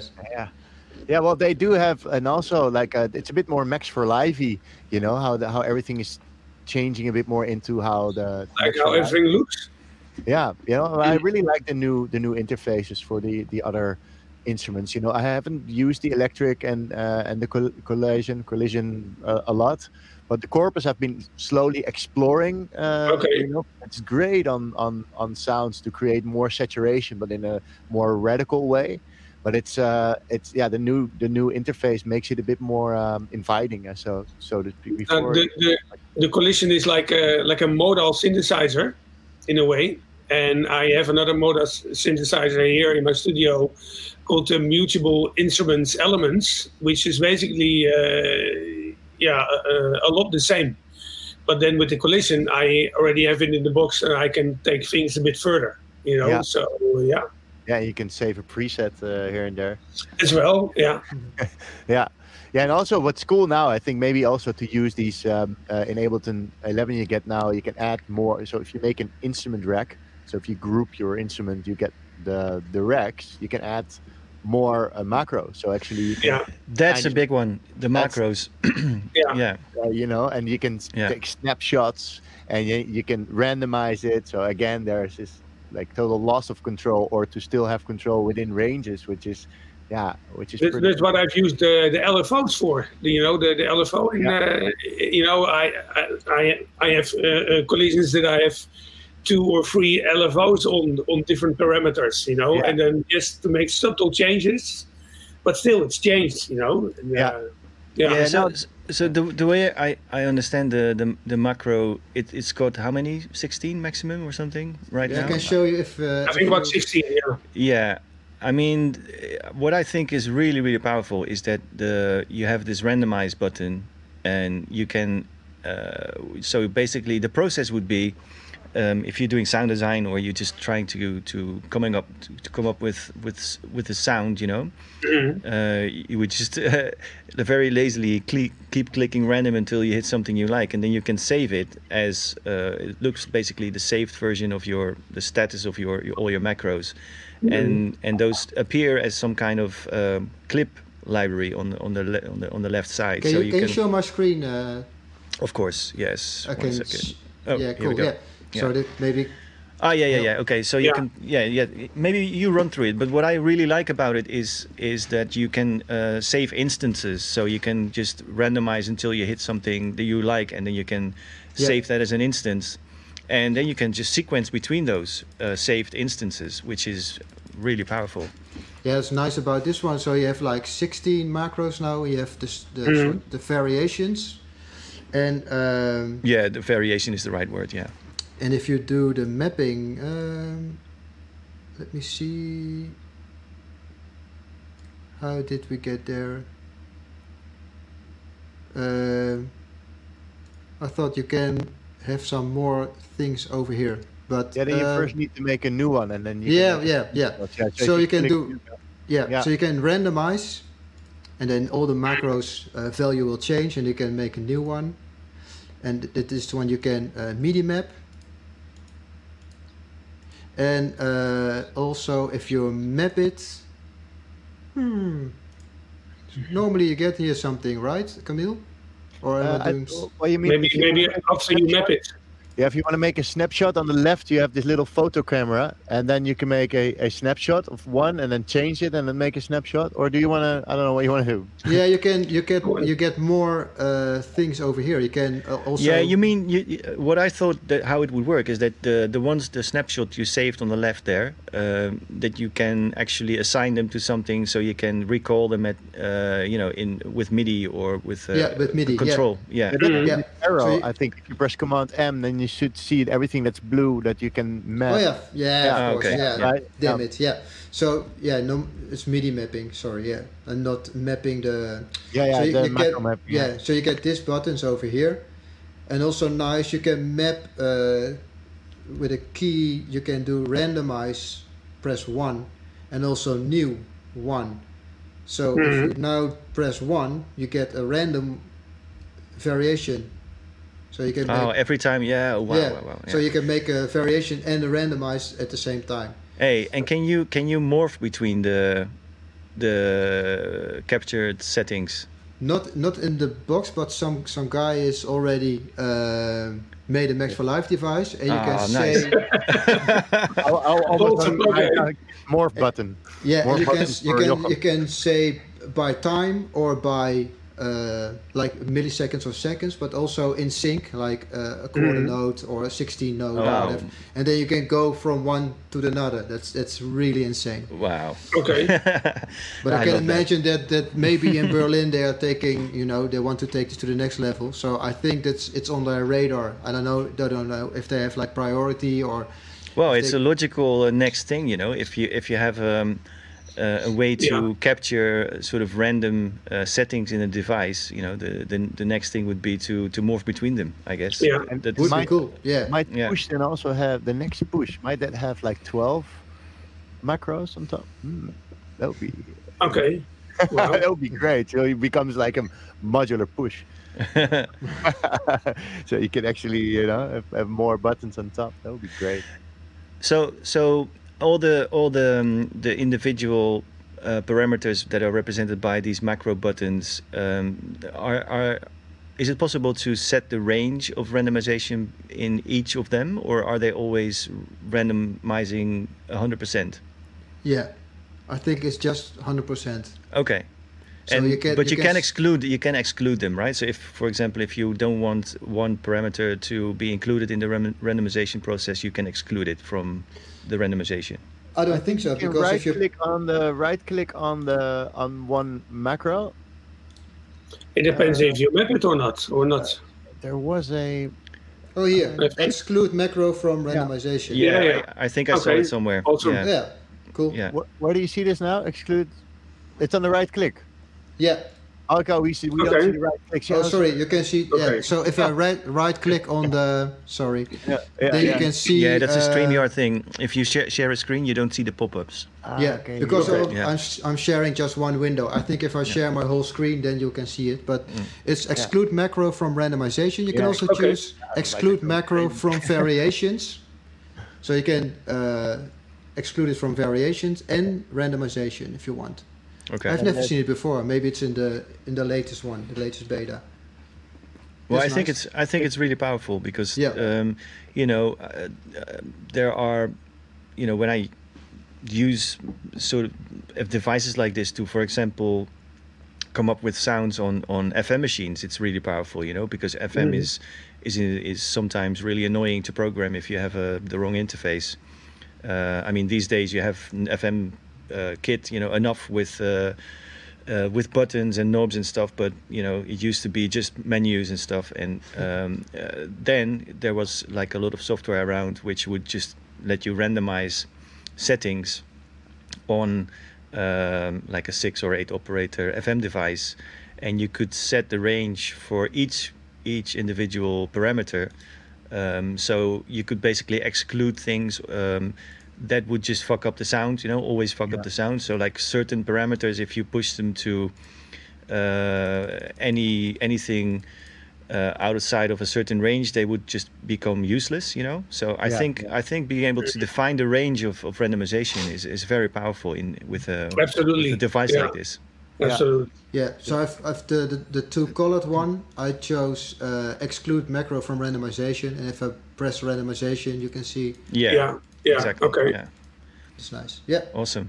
Yeah, it's really cool. Also, if you just wanna, if you have mapped it to certain parameters of, of your synth, to the oscillators, whatever, and you just press it, you, you get a whole sort of new patch or a new starting point, which is which is interesting to do for creative purposes. But also, if you if you just make sure that it's on on uh, parameters that make sense to change, you can get one mm. certain sound that's just changing in. in a character, and, and you can, yeah, if you use that in your music, it, it can evolve in a, a really cool way. And therefore, I think this this um, this this Max for Live device is what's being built, that you can morph into other patches. It's sort of like an extra function for any synth then mm. that you have. Yeah. You yeah. can map to any synth. And, so f- and for live, if you have an effect rack and you have like you're twiddling with the knobs and you're fucking up everything, and then you can say, okay, I map this one to a controller, and everything mm. goes to zero. So you can say, yeah, okay, zero. An, yeah, yeah. yeah, so you can do whatever you want, and when the when the drop comes or whatever. Yeah, you can get back back to safety. Yeah, yeah. yeah. yeah. Nice, really nice. Yeah, I'm I'm really looking forward to in, in using the the macros like this. It's awesome. Same here. And is the pitch loop, uh, Maurits? That's not yet in the version, in the beta version now, or did I miss it? I think it. I think it is, but I'm not one hundred percent. I'm using all, uh, always sort of the internal one. So, uh, and where where should I find it? I think maybe it's as a. Uh, I think it as it's like a pack that you can download from a center code. Ah, okay. So I have to do it from the. the okay. okay. I thought it would be yeah. in in the. So okay. I'll, I'll also, the new the new curated collections are also there to. I think three of. Two or three are already to uh, to explore. Yeah, so it's not yet in the normal pack lists. Uh, no, all right. Yeah, sorry guys. That's okay. Inside information. um, let's let me see what else. Um, I saw something about uh, yeah, the follow actions are are extended. Um, I've actually used follow actions. Uh, quite a bit in in uh, when I did a couple of live sets with um, uh, with Ableton Live, uh, but they they've always been um, no, I wouldn't say difficult to use, but um, there were some limits attached to it. Um, but now they seem to be much more feature rich and uh, much more extended in in um, uh, the possibilities. Um, yeah, there was one thing I saw. There is a jump function now. What does the jump do? Yeah. Yeah, uh, jumps to any any clip, or you can set to which clip it should jump to. Or, uh, okay. You can have it jump randomly, but that's the old one. There's like a two. Let's see, which was it? But again? Isn't that the same as random? Uh, can, I can show you if you want. Yeah, yeah, yeah. Yeah, because the it, it, it's slightly different than before, because it can now jump to a certain one. If you select jump, it to a specific one. You mean? Yeah. yeah okay. Okay. So I've I've I've got okay, a, I've got a I've got a clip here. Called mm-hmm. Funky, and I can uh, enable follow action. Uh, I don't know if you see like this this one here, jump, mm-hmm. but you can choose jump, and here you can say which uh, to which clip he will go, like the, the third one, and that's the guitar. Mm-hmm. Okay.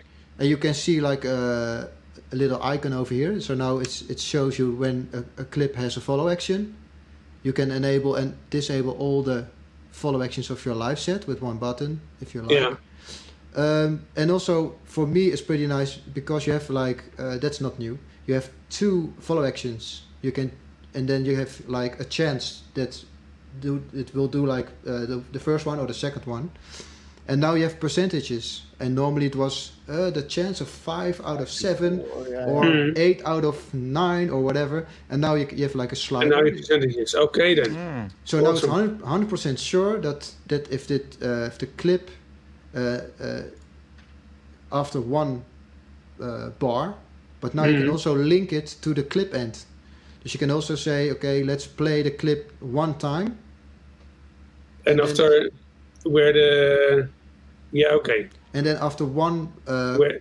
like this one is four bars, but after uh, playing the clip one one time. Oh yeah will... yeah okay. So it's independent of the of the actual clip length. Yes. Ah, okay. Okay. Yeah. Cool. So that's okay. pretty cool. So sometimes yeah. if you're playing live and you have a, a stem in it and you don't know how long it is, but you you just want to you know uh, after the whole clip or after yeah after the whole clip you want to go to the next one. Then you don't have to find out how long it is or whatever. Mm. Um, and then if you press this one, it will go after uh, one times. It goes to the third clip, and that will be the guitar. Yeah. And also new. Uh, we now have. Uh, we have to select the scene. Yeah. We have now follow actions on scenes. In scenes, yeah. And I think for for live musicians, this is uh, this is super great because you don't have to. Fool around with uh, dummy clips and stuff like that. So now yeah. you have, yeah. and what also, yeah, uh, yeah. I just wanted to. If, you can also save a lot of time now by selecting multiple clips and you right-click them and create a follow action chain. Back in the day, you had to do, uh, you have to put every follow action on every clip. Now you can just select a bunch, right click, and they will automatically chain to each other, and you can uh, change the value, and um, it will uh, it will actually go go already do a whole bunch instead of you having to do every clip by itself. Yeah. Normally, if normally if you use dummy clips, you can go to the next scene, but it's yeah. not that the next scene will be triggering. You know, you can go from all the clips, you can go to all the clips on the other scene, but it's not that you're uh, launched the scene. Mm. And now with uh, follow actions on scenes, it, it will be launched. So uh, the, the small difference is that this one is one hundred six B P M, this one is ninety-nine. If you do it with dummy clips, it will stay on one hundred six B P M. Yeah. And yeah. otherwise it will trigger the clip and you get another B P M value. Right. So, so okay, so so it, it it is more true to a, an actual scene. Um, yeah. Uh, yeah. So is is also is thing information like key? Is it also included? Can you also include that in in a scene? No, you can okay. include in into. Uh, let, I I mean scale, right? I mean yeah. I don't mean key. Yeah. Okay. So you can include it in a clip. Yeah. So if I, I selected a clip, and you can say scale. Let's say. Uh, Uh, D major, and mm-hmm. then uh, every blue note is in D, in mm-hmm. D major, and you can also uh, sort of fold the uh, if you the notes that you are using. But now you can also sort of fold by scale. I don't know how you explain it, but if you press okay, this, yeah. So so every yeah, yeah. every note you see is is actually it's, part of the scale. So you can click yeah. any note and it'll it'll work with the scale. Yeah, and if yeah. you press the That's right, easy. the right nice. click, yeah. you can say okay, uh, you want it in sharps or in flats. Uh, and if you press this one, everything you will you draw in. Is in, it will be in in this yeah. in that scale, yeah, because you fold the notes yeah. in that scale, yeah. And, and then that's that's clip that is right. Oh, okay. And that is just uh, true for a clip, or could you also force an entire song to a new scale? Yeah, can you select all MIDI clips, for instance, and then change the scale on the clip you're in at that point, and it will change it for all. Wow. Okay.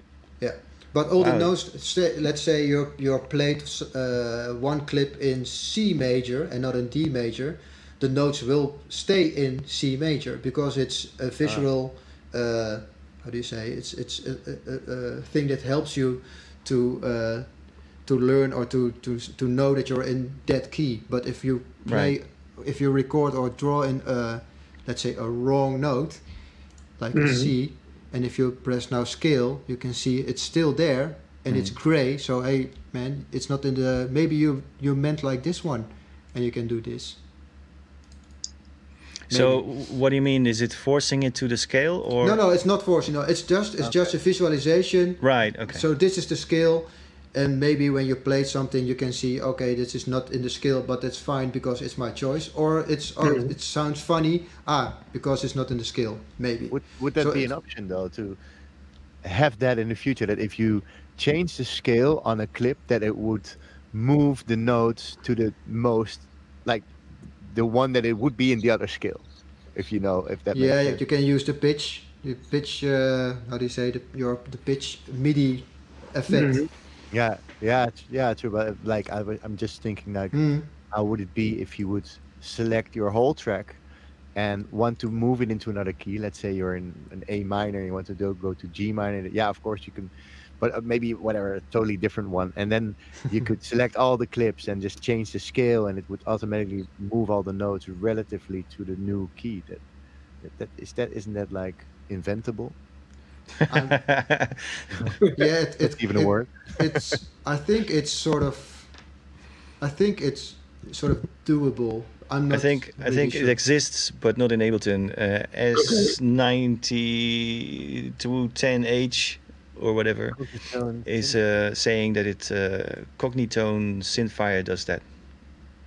I don't know what it is, but uh, it, it's been invented already. It, it does, yeah. Apparently. Yeah. And now you can also draw in notes and and draw in sort of melodies. And uh, normally, if you uh, press Alt or Option, then if you go up and down, you get the velocity values. But not uh, You cannot play a melody. So yeah, okay. It, yeah. it changes the velocity values instead of the, the, the notes. Okay. Yeah. Yeah, that's that's the scale. Oh, yeah, the scale option. Very nice. Yeah. Cool, cool, cool. Absolutely.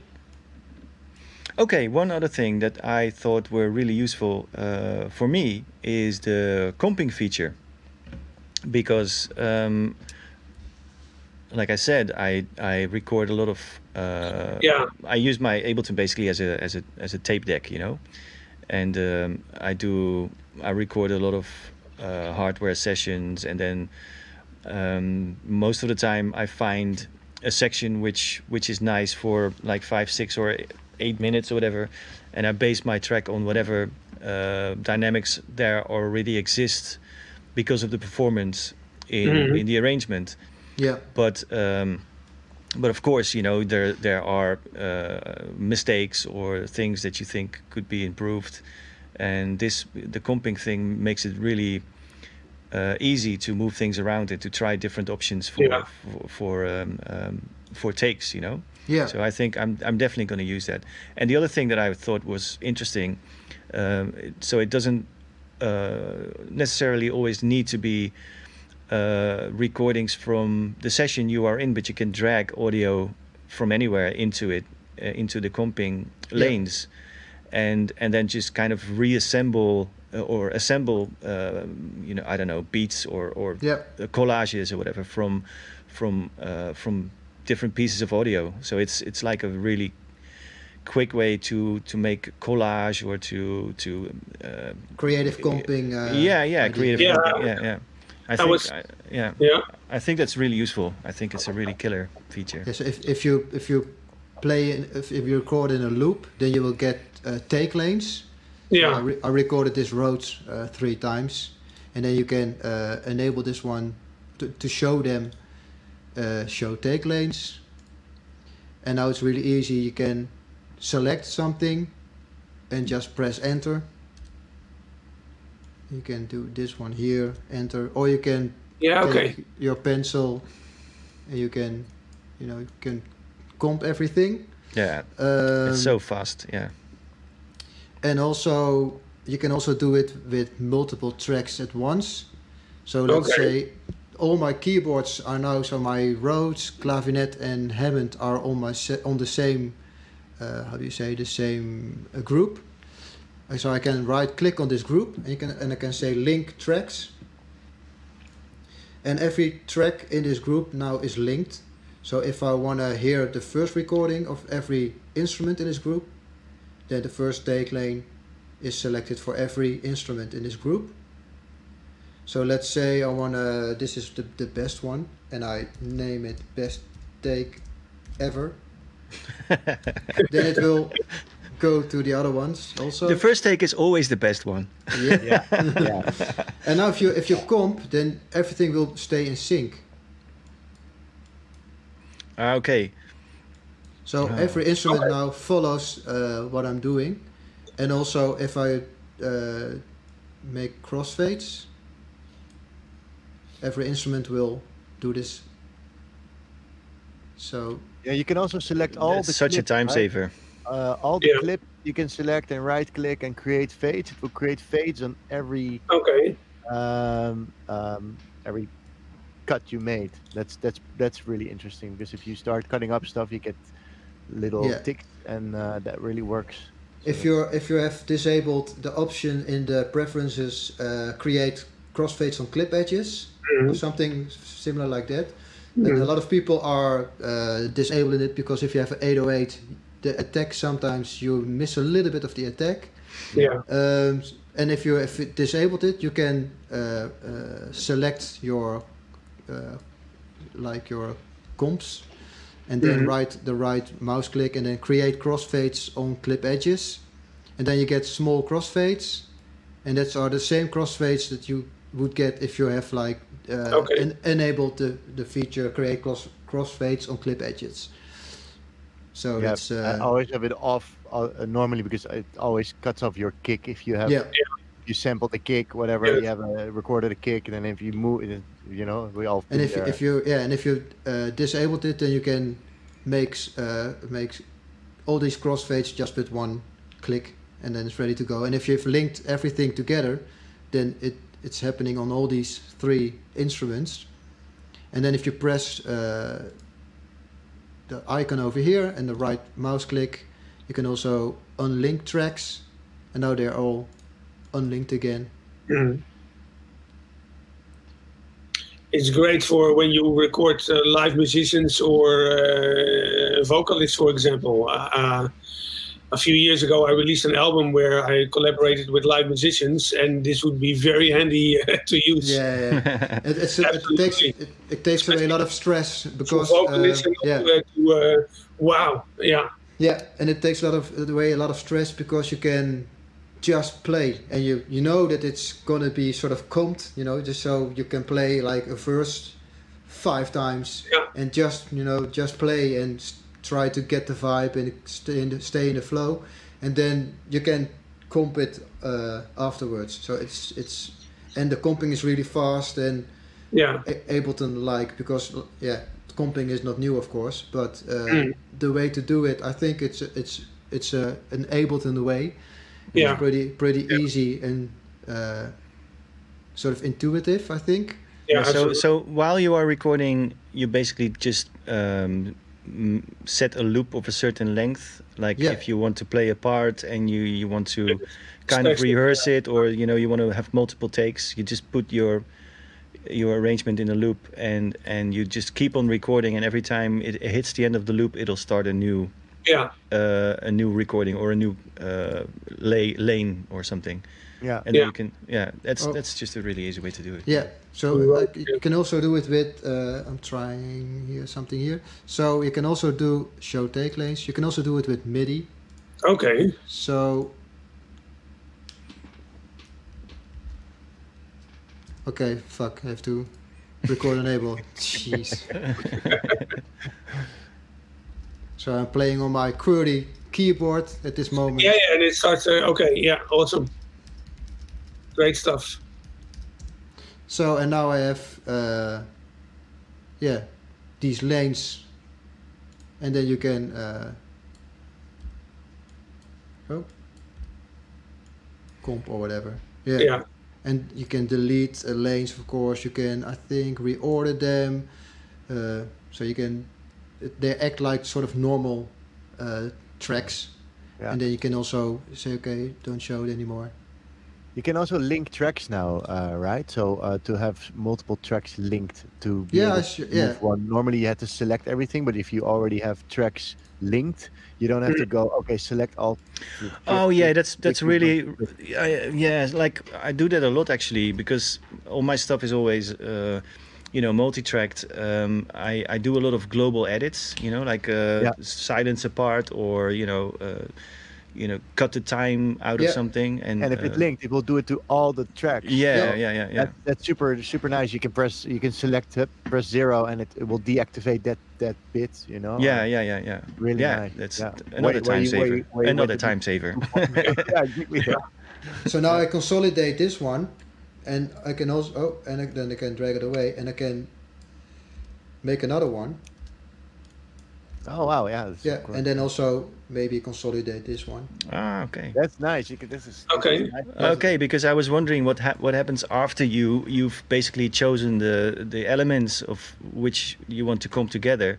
Yeah. Um, you you you just showed us you can hide it, but you can just all you can also just uh, copy it into yeah. as a new part, and and the the original uh, elements will just stay there. You can make new yeah. variations. Awesome. Amazing. And then I think also, I've never tried it. I can do it now live. But if you made something in this, okay, this is this is it. Then I think you can also just delete this one. Yeah. Yeah. You, you yeah, just yeah. Uh, the part that you you like most. Yeah. The so best take ever. Yeah. Yeah. yeah, hiding is good enough for me, but yeah, if you yeah. want to be really clean and uh, just uh, yeah. have no clutter, then this is a good way to do it. Yeah, nice one. Cool. Um, awesome. Let's keep going, but I also want the people in the comments to have a chance to, uh, to chip uh, in Uh, so if there's anything, um, ask away. I've, I've been, uh, I've been not really watching it, but um, let's uh, let's get let's get some more questions going. Um, if any one of you sees one, um, oh, here we go. Yeah. Freedom Club, what's up? Uh, does every playlist come up as the same color? Yeah, you have an option. Uh, let me see. You have auto-assigned track colors, and you can uh, do it like enable, disable, and clip color. You can choose random if you want, and then you get random colors. Or you so, can auto-assign a certain color. Yeah. Yeah. So that's, I think that's that are the options. So for me, it's I have random, and because if you comp, then you get all these. And if you have uh, the take lanes, he called it playlist. It's, I think it's the same sort of. Then you can uh, you have like different colors, and when when you comp, it's better to for me. It's better to see. Okay, this is another part, because if you have all the same colors, you you have a, the only thing is a line that's sort of uh, you know separates the the different comps.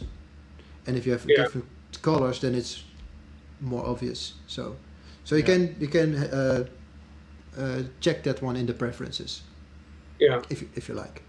Yeah, we also uh, we I think we haven't talked about the um, new order of audio effects. So they're not on alphabetical order. They're now yeah, in. They are. Uh, in they're in, yeah, in different maps, huh? Yeah. So, so yeah. So you have folders. So utilities has uh, has a few, and you have pitch and modulation. And I I do have to say I do find myself go like uh. Uh, where AutoPen? Where would uh, that's, uh, it's a modulator? Oh wait, you know, so it, it's a, you know, it, it's it's it's categorized differently now. Yeah, so it's it's yeah. categorized actually. So where is the AutoPen? See, I now have to think of it, and I don't know where is it. Mod it is. Is it uh, modulation? Yeah. Isn't so, there a way to search to use search to get? Um... Yeah, search. Yeah, so you, you have search. Yeah. So you have to be better search, I guess, because it's it's um it's in the folders. I'm I'm not getting used to them. I oh, well, there there are not that many, you know. So yeah. you buy, you know, if you use it and, for and a few months, using, I guess you, you get used to it. If you use it a lot, you can put a, a green dot uh, with it and name it a favorite or something like that. I put yeah. in my collections. Uh, I've put in my collections as plugs, and then yeah. they are all there, you know. So I think that's that's a cool way to. I have uh, folders here as well. Yeah. With, uh, Yeah, because I do the same with my external plugins. You know, I had them in um, in folders, but because I was so used to this, I would always go to the A or to the Z. But you, your mind is still like mm. in this old sort of um, uh, mind state. So it, it, it will take a bit, I guess, be, before I get used to my new way of working. It's always like this, yeah. but that's that's uh, that's interesting. yeah. Something to get used to. Yeah, yeah. I mean, but if it's you put them in your collection, you still have them in in the same uh, same alphabetical order. So that's that's my workaround for it. Yeah. So, uh, actually, let's talk about this one because I actually yeah. thought about this when when um, uh, when I saw this feature. Would it would it actually? We're talking about tempo following now. Tempo following feature. Mm-hmm. uh, I mean. How good is it? You know, can you actually play along with, like, let's say, a vinyl record, or uh, because they they suggest in in the when they announce a new feature, you can actually use it to play along with a band. Well, I mean, that's a that's a very ambitious thing. I mean, uh, does it actually work? Does it actually work, or does it need like a very steady electronic, electronically generated pulse to to kind of follow the tempo, or does it actually follow things which are more irre irregular? It's it's designed for uh, drummers and uh, let's say a backing track. So you okay. play you play with a live set. You play also with a metronome. So not so you're uh, and we so you have like a Beat Seeker. I don't know if you've uh, heard of it. Mm-hmm. So it's also a Max for Live device, and it's not this is sort of a Beat Seeker uh, two point oh version two and built mm-hmm. in in live. So. Um, It's tested with a lot of uh, multi-track uh, drum recordings and also from uh, big live festivals. Uh, because if you're, uh, it's um, for a mic'd drum kit, uh, goes to uh, live, you can say, okay, this live of, uh, audio input will uh, live follow, uh, tempo follow will listen to this uh, audio input. Yeah, so you, you basically choose a source in yeah. in uh, an external source, whatever it is, a drummer or or somebody uh, giving a steady pulse, you know. Yeah. Uh, but mostly a drummer, as you say. Yeah, yeah. And then and then you use that audio input to you assign tempo follow to that audio input, and the whole arrangement yeah. will basically lock onto the tempo that is coming in through that channel, right? That's the yeah. that's the idea. Okay. Yeah, and and so uh, it's also. Um, tested with multi-mic'd uh, concerts, because of uh, if you play a concert, the the whole band is like behind the the, the speakers, mm. and the one that's always sort of the, the loudest is always sort of the drummer. Uh, so it worked best with with a drum uh, signal. So um, I have I have an electric kit, but I have I haven't tried it with an acoustic kit. So I, there are a lot of drummers. Uh, like Michael Scheck, who is uh, experimenting with it now, and uh, so we will see uh, how good it, it would is, be. In, it would be interesting to get a really drunken sound drummer and see what happens to your music. I think. I think, I think, you, I think it's uh, it's designed to to have like uh, sm small changes. If you go. Uh, so it uh, updates. It updates every. Um, Yeah, so it doesn't really radically follow. Yeah, it makes sense, because it. I guess if once it gets the tempo, it kind of would need to restrict itself to stay within a very small range around that tempo, because if if if you do uh, yeah, if if you do like a, a fill or something, it might think you're playing like four times the speed, and it, and you can't have that. Yeah. Yeah. So yeah. and how it technically works, I, I'm not really sure, because I'm not a developer. But um, yeah, I, I've heard some stories that it's pretty good. So okay. yeah, I tried it with uh, just clapping. So I, I put on uh, tempo following, my MacBook uh, microphone, and start clapping with my session, and start clapping like slower. The, the tempo followed and went slower. So um, mm. and that's just clapping on every beat. So if you have like sixty so, notes on, on your hi hat or whatever, it's it's more right. So so how how is actually how is the the the way to start following uh, dealt with? Because does it work the same as um, Link, like Live Link? So you have like a four bar sort of uh, pre-count thing looping, and then when you start, it starts at the next bar or something. Is that how it works? Because no, you can, how, you can, how can you how can you decide where, when you want to drop in? You can uh, uh, MIDI map or key map the follower button, mm-hmm. so you can say, okay, put it on now, and then it's it's on. And also because you have a metronome and you have in your session like four four, uh, one hundred twenty B P M, so.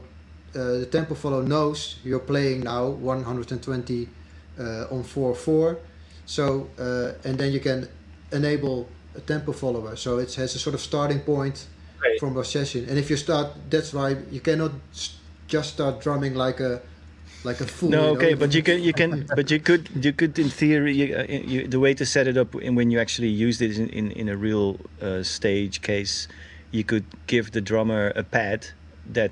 You know, that has a MIDI control thing, yeah, yeah. you know, and and then have him start the arrangement. Yeah, you by can, you know, yeah, you can yeah. also yeah, you can also if you have a pre-count or whatever, you have a, a, a click that starts before the show or before that number, the yeah. track. Then you can you can uh, enable follow a tempo follower at yeah. the same time if you want. And yeah, okay, but yeah, then you have to have the whole band. You need to have have the whole band on the click track, and it's not.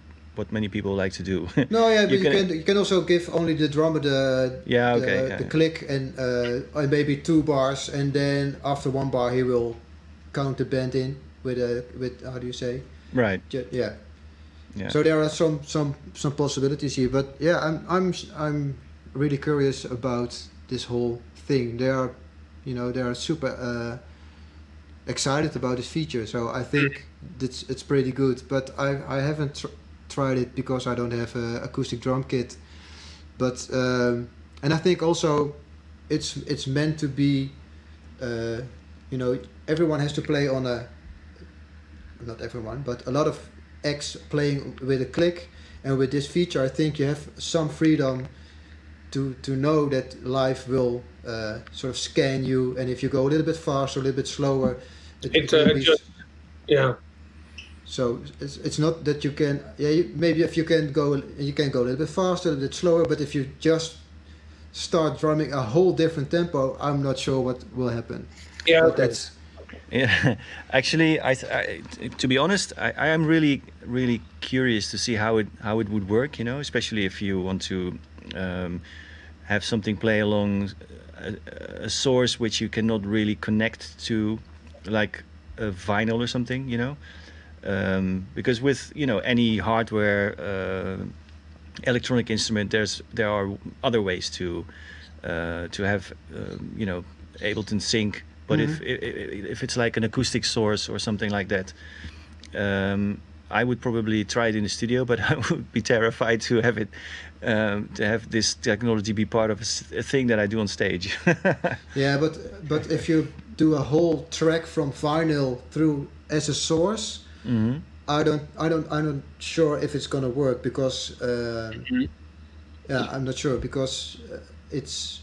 A lot of information to handle for a program, you know. So, and if you're you mean like, the, the, so it needs a, it it, need, it it works better if you provide it with just a kick or yeah, transient, uh, right. yeah, yeah. like tran better transients or a hi hat or. Well, yeah, I you think, could you could process it. You know, you could have the signal. You just low pass or high pass or whatever. I don't know. Yeah. Anyway, it's um, I'm, I'm interested. Interested it's a nice to see use how case. It works. Yes, yeah, yeah, yeah, for sure. Yeah. Maybe yeah. you have a piece of gear which has a really bad clock, and you just use that as your master. And you can still get away with it because Ableton follows. Yeah. Yeah. Interesting. Interesting. Yeah, it is. Yeah. Um, yeah. The other thing I, I thought was uh, uh, interesting is something I I have the technology in the studio, but I've never really used it that much. Is the is M P E.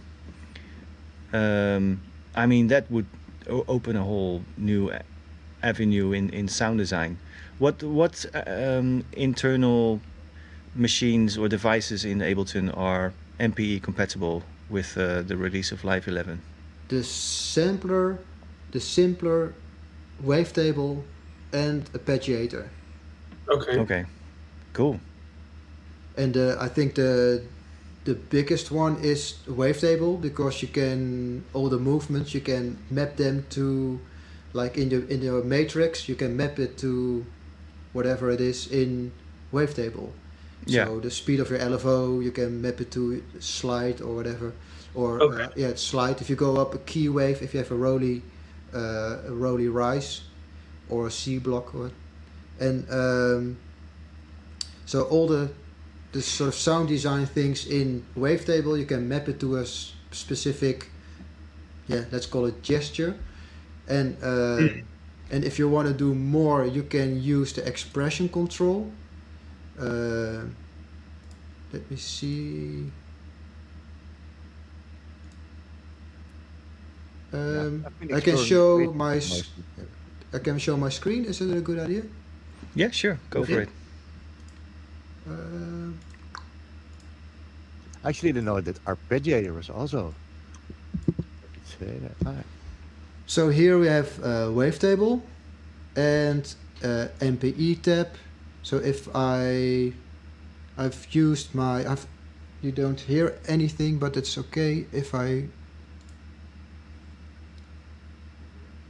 if I go up and down on my key wave of my Rolly, it's, it's here on my right side. Then you can see that the, the position of the wavetable goes up and down, mm-hmm. and the the press. If I press harder, my filter opens up. So you can have all these, uh, and also of course uh, sl uh, pitch bend. So if you do a vibrato, it's really cool. Um, but so that's all internal with wavetable. You can see like an M P E uh, sort of logo thing. So you can you know this one is uh, M P E compatible. But you also have um, the expression control, and here you can map certain. Uh, gestures to whatever in you whatever you can map uh, whatever parameter you want to map in Ableton Live. So my slide is now uh, the dry wet of my delay, I think.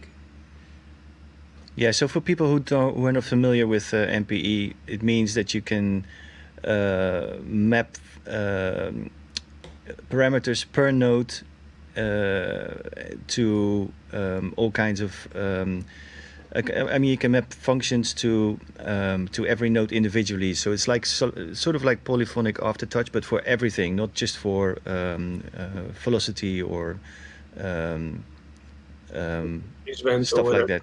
Yeah, yeah. pitch bend. Yeah, yeah. every every yeah. note gets its own MIDI channel. So yeah. normally you have yeah. a controller and you play something and it goes to through MIDI channel two or whatever.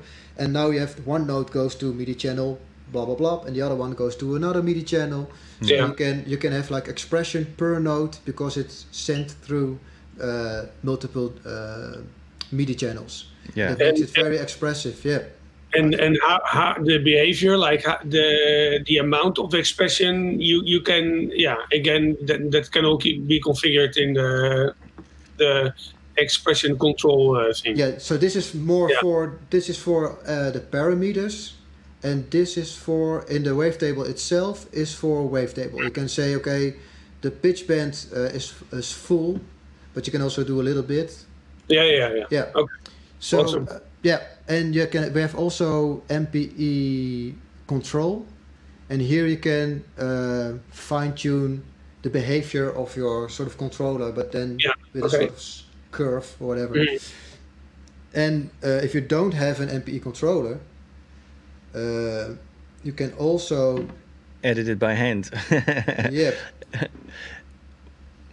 Well, would you do that? I mean, that's uh, it's possible. I mean, it's if you're if you're really specifically lo use, uh, looking for a certain sound, it could be worth drawing all that stuff by hand. But it's uh, well, well, it's a lot of have, work.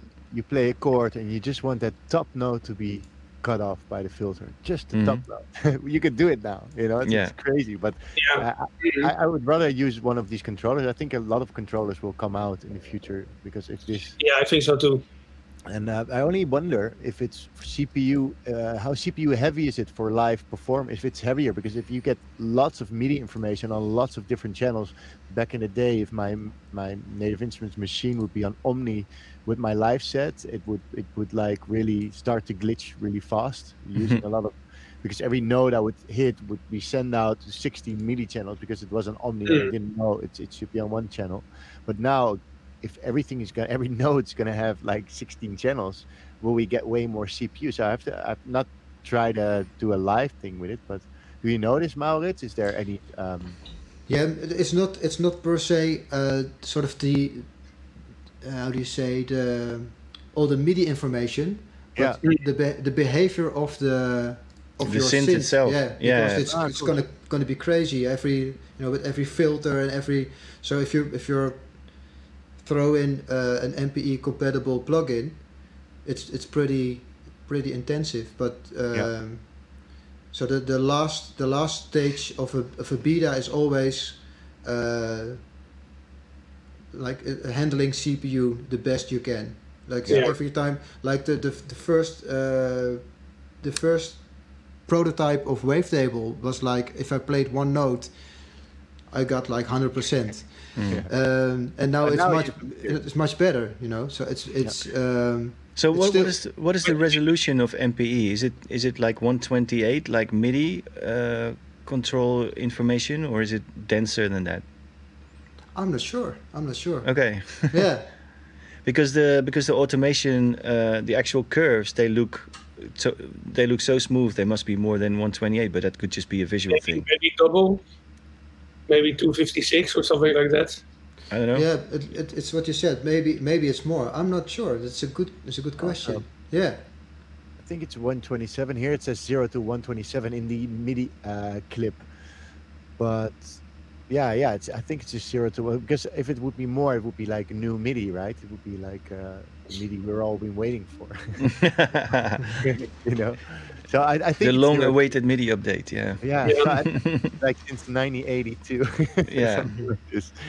But it, I think it, in the clip it says zero, but slide it says zero to one twenty-seven. So I guess it's still the same. Okay. No, I, don't know, I also don't know the technology behind okay. it. Yeah. Uh, well, there yeah, must I be the, there must the be something that's smooth. Commands, yes, in the commands I see it's more because you're not limited to one byte, I believe. Yeah. And I yeah. think I think it's it's more and. Also, Red Hook of Red Hook Dana, I don't know how to say it, but yeah, like Wavetable is already a C P U monster. Yeah, it's it's a quite a heavy synth because it's super powerful, and if you throw in Serum of of uh, how do you say the the Massive X, mm. and don't play a note, it's also very C P U intensive. So, I think all the all the heavy synths are, you know, if you if it sounds really amazing, and you know, then it's C P U intensive a lot of the times. But I also saw in the in version eleven you can monitor this better, eh? How much yeah. C P U you are yeah. using. Yeah. Per track, you have an indicator. You I can. Like uh, that as well. Yeah, and you can see which track gives you can the. See where the, the the the problem is, if you yeah. know, if it, it gets to one hundred, you can you can see where it is. Yeah. You can also set on your master, I believe, or you can set on the top right. You can also set current and average. So it's it's nice. You have you can meter if you need to freeze yeah. something, you know. And it's I think yeah, it gives some more control. Yeah, if you if you have a lot of uh, C P U intensive stuff going on, that's um, it's indeed uh, very useful to see where the where the hogs are living. Yeah. Yeah. I'm getting the. the I, M one, I never uh, I never really get that because I, I mainly use with work with audio. Um, yeah. But but yeah, if if you're on a machine and do everything in the box, that's very uh, uh, handy. Sounds I got a, I will get my uh, a new MacBook Pro this Friday if everything okay. uh, went well, and it's the M one MacBook with the silicon uh, the new uh, chip. Yeah. yeah. So and I'm it curious. Runs uh, two thousand uh, uh, Wavetable synths. I'm not sure, but I'm really curious uh, what it will do because uh, now uh, live is not. Uh, compatible. It works with uh, Big Sur, but it's not officially compatible, I think, and also not uh, written for the M one chip. Uh, of course, that will be happen, but I'm not sure when. But uh, I'm very curious when it's when it does, uh, what the difference will be with the normal MacBook Pro and the uh, the M one chip. So let's see. Interesting. Awesome. Yeah. Yeah. Yeah. Very cool. I mean, there's so much to talk about. There's so many, so many new things. It's um, I think it's a really uh, yeah, big, I I, big update, talked. and it's yeah. going to take a while to get through all the new features and see what's useful. Um, yes, for sure. The comping and the the probability stuff is something I'll I'll get stuck that into straight really, away. That's that's the stuff that I've been waiting for. And we yeah. also get three yeah. new instruments together, designed together with the Spitfire Audio. So upright, oh yeah, okay. upright piano, the string quartet, and the brass quartet. So okay. that will be super nice. We are that is of part of the, the the ten suite or a part of all the versions? Uh, yeah, eleven suite. Oh sorry, yeah, yeah eleven, eleven suite. Yeah. yeah. Okay. And, amazing. And it will be like intimate, like an intimate up, uh, upright piano, intimate string quartet, and a brass quartet. So not a Uh, Junkie X L bombastic. Uh, that's that's very nice, but this one is very intimate, mm. and I think, uh, yeah, we have uh, some new curated collections. We have uh, the interface is is better. I think it's much much brighter, with much okay. more contrast, and we have done uh, some. Uh, uh, how do you say? Some tests and, and, and uh, talks with a lot of people who are uh, colorblind, and uh, the colors are now better to uh, distinguish. Oh, okay. Wow. That's and a really better, interesting. Yeah. yeah. So that's also a nice one. And I think, yeah, yeah and it, it, it a small. Looks a bit sharper as well. Or did you just say that I was? Yeah, yeah, a lot more contrast. If, yeah. If I now open ten, it's just it's like you're going back to V G A from Super V G A back in the day. You know, it's like this. I don't know, it's just a bit uh, clearer. I really like the the. I don't know, is it also the font changed, or is it just a bit? It just no. It's it's it's the contrast is much higher, and yeah. okay. for me, I I love like uh, higher contrast, but it's it's a, of course a personal thing.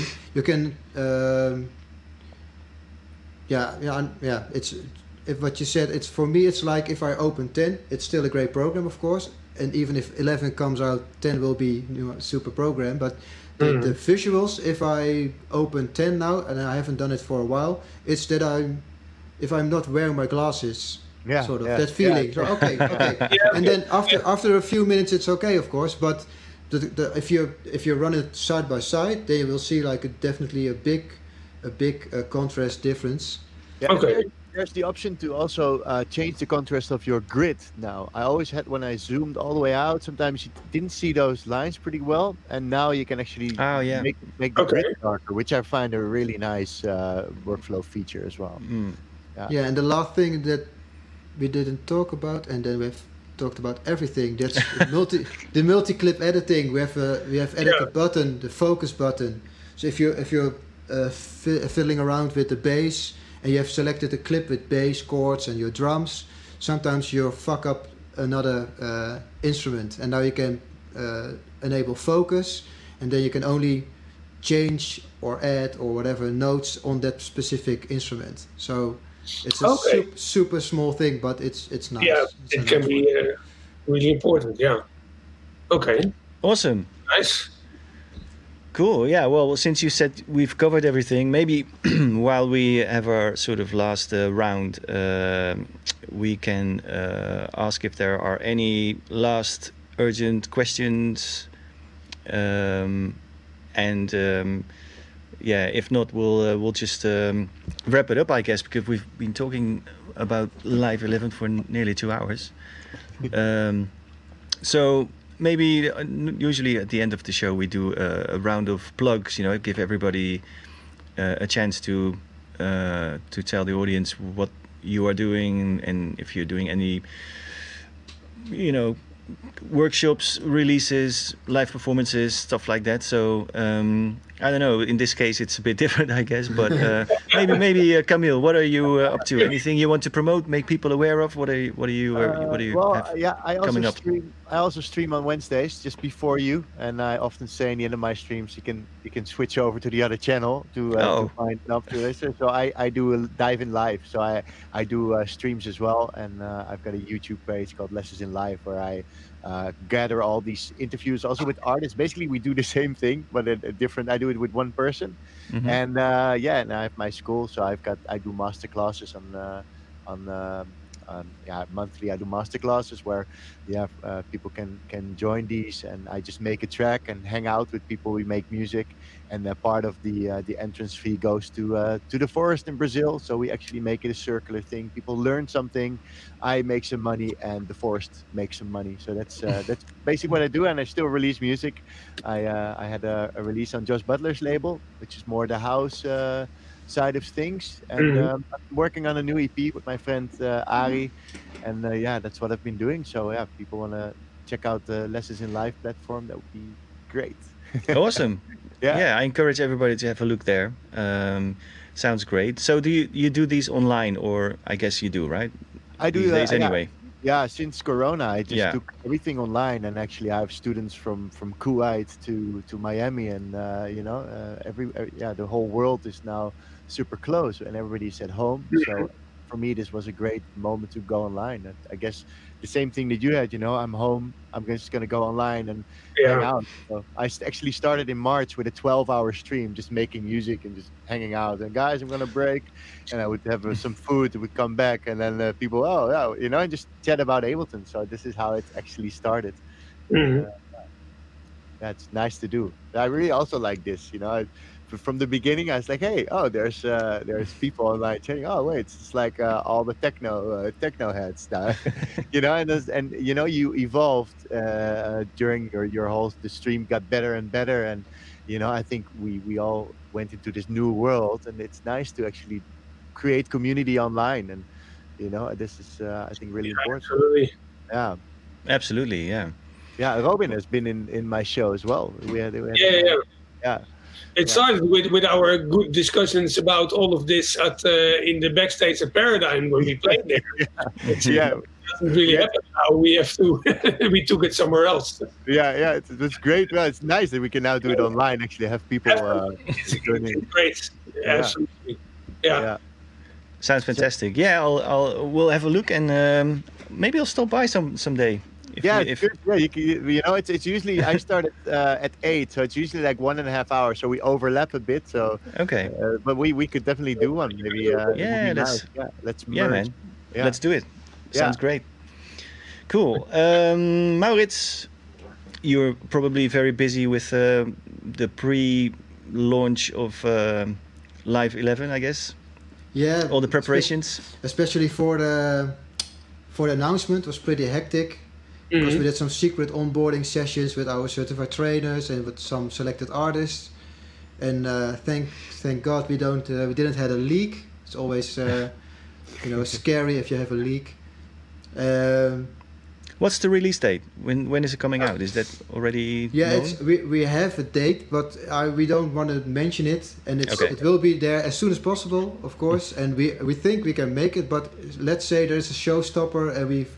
And some some uh, person finds in the beta a heavy, you know, a bug or whatever. Then mm-hmm. we don't want to uh, have a date because we have a date. Yeah, so you we don't have a rush date. It out. Yeah, yeah, yeah, yeah. Because if we want to do it, we want to, yeah, do it like the best we can. Yeah. And uh, so, but yeah, this this quarter and as soon as possible. Uh, so we have, we have to have a little bit patience, but. Okay, mm. and and um, can people still sign up for the beta? Yeah, I think so. Yeah, but it's um, it's sort of I don't know how you say how you say it in English, but it's it goes like sort of slowly. Not everyone is signing. It's it's getting the, the beta right away because mm-hmm. the support is, is getting sort of overkill. If yes. we if we no. give everyone uh, because you get also some questions uh, I cannot find how to comp or whatever, and then it's it's too much. So yeah. Okay. So it's it's not exclusive, but it's you know it's selected, sort of, it, restricted, yeah, restri- yeah it limit, goes limited. In fa- sort of phases. Uh, mm. Yeah. Okay. So that's uh, yeah. Maybe they're gonna make a really good, really heavy test. You have to play play a game and answer all kinds of questions, and then you're you're ready. Somewhere, yeah, yeah. Awesome. Okay. But anyway, it, it'll be there soon. Yeah, right? yeah, yeah, yeah. This quarter, you say? Okay. Wow. Yes. Looking awesome. Forward to that. Uh, cool. Robin, got anything new up your sleeve since last week? yeah. Okay. Uh, yeah, I actually do. Uh, uh, I'm uh, I'm doing a live stream uh, next week. I've been invited to uh, to play at a venue uh, in uh, in Alkmaar of all places, where two years ago I play, I played. Uh, they, they booked me for a gig there, and I will do a live stream on Saturday the sixteenth with a friend of mine, Mike Storm.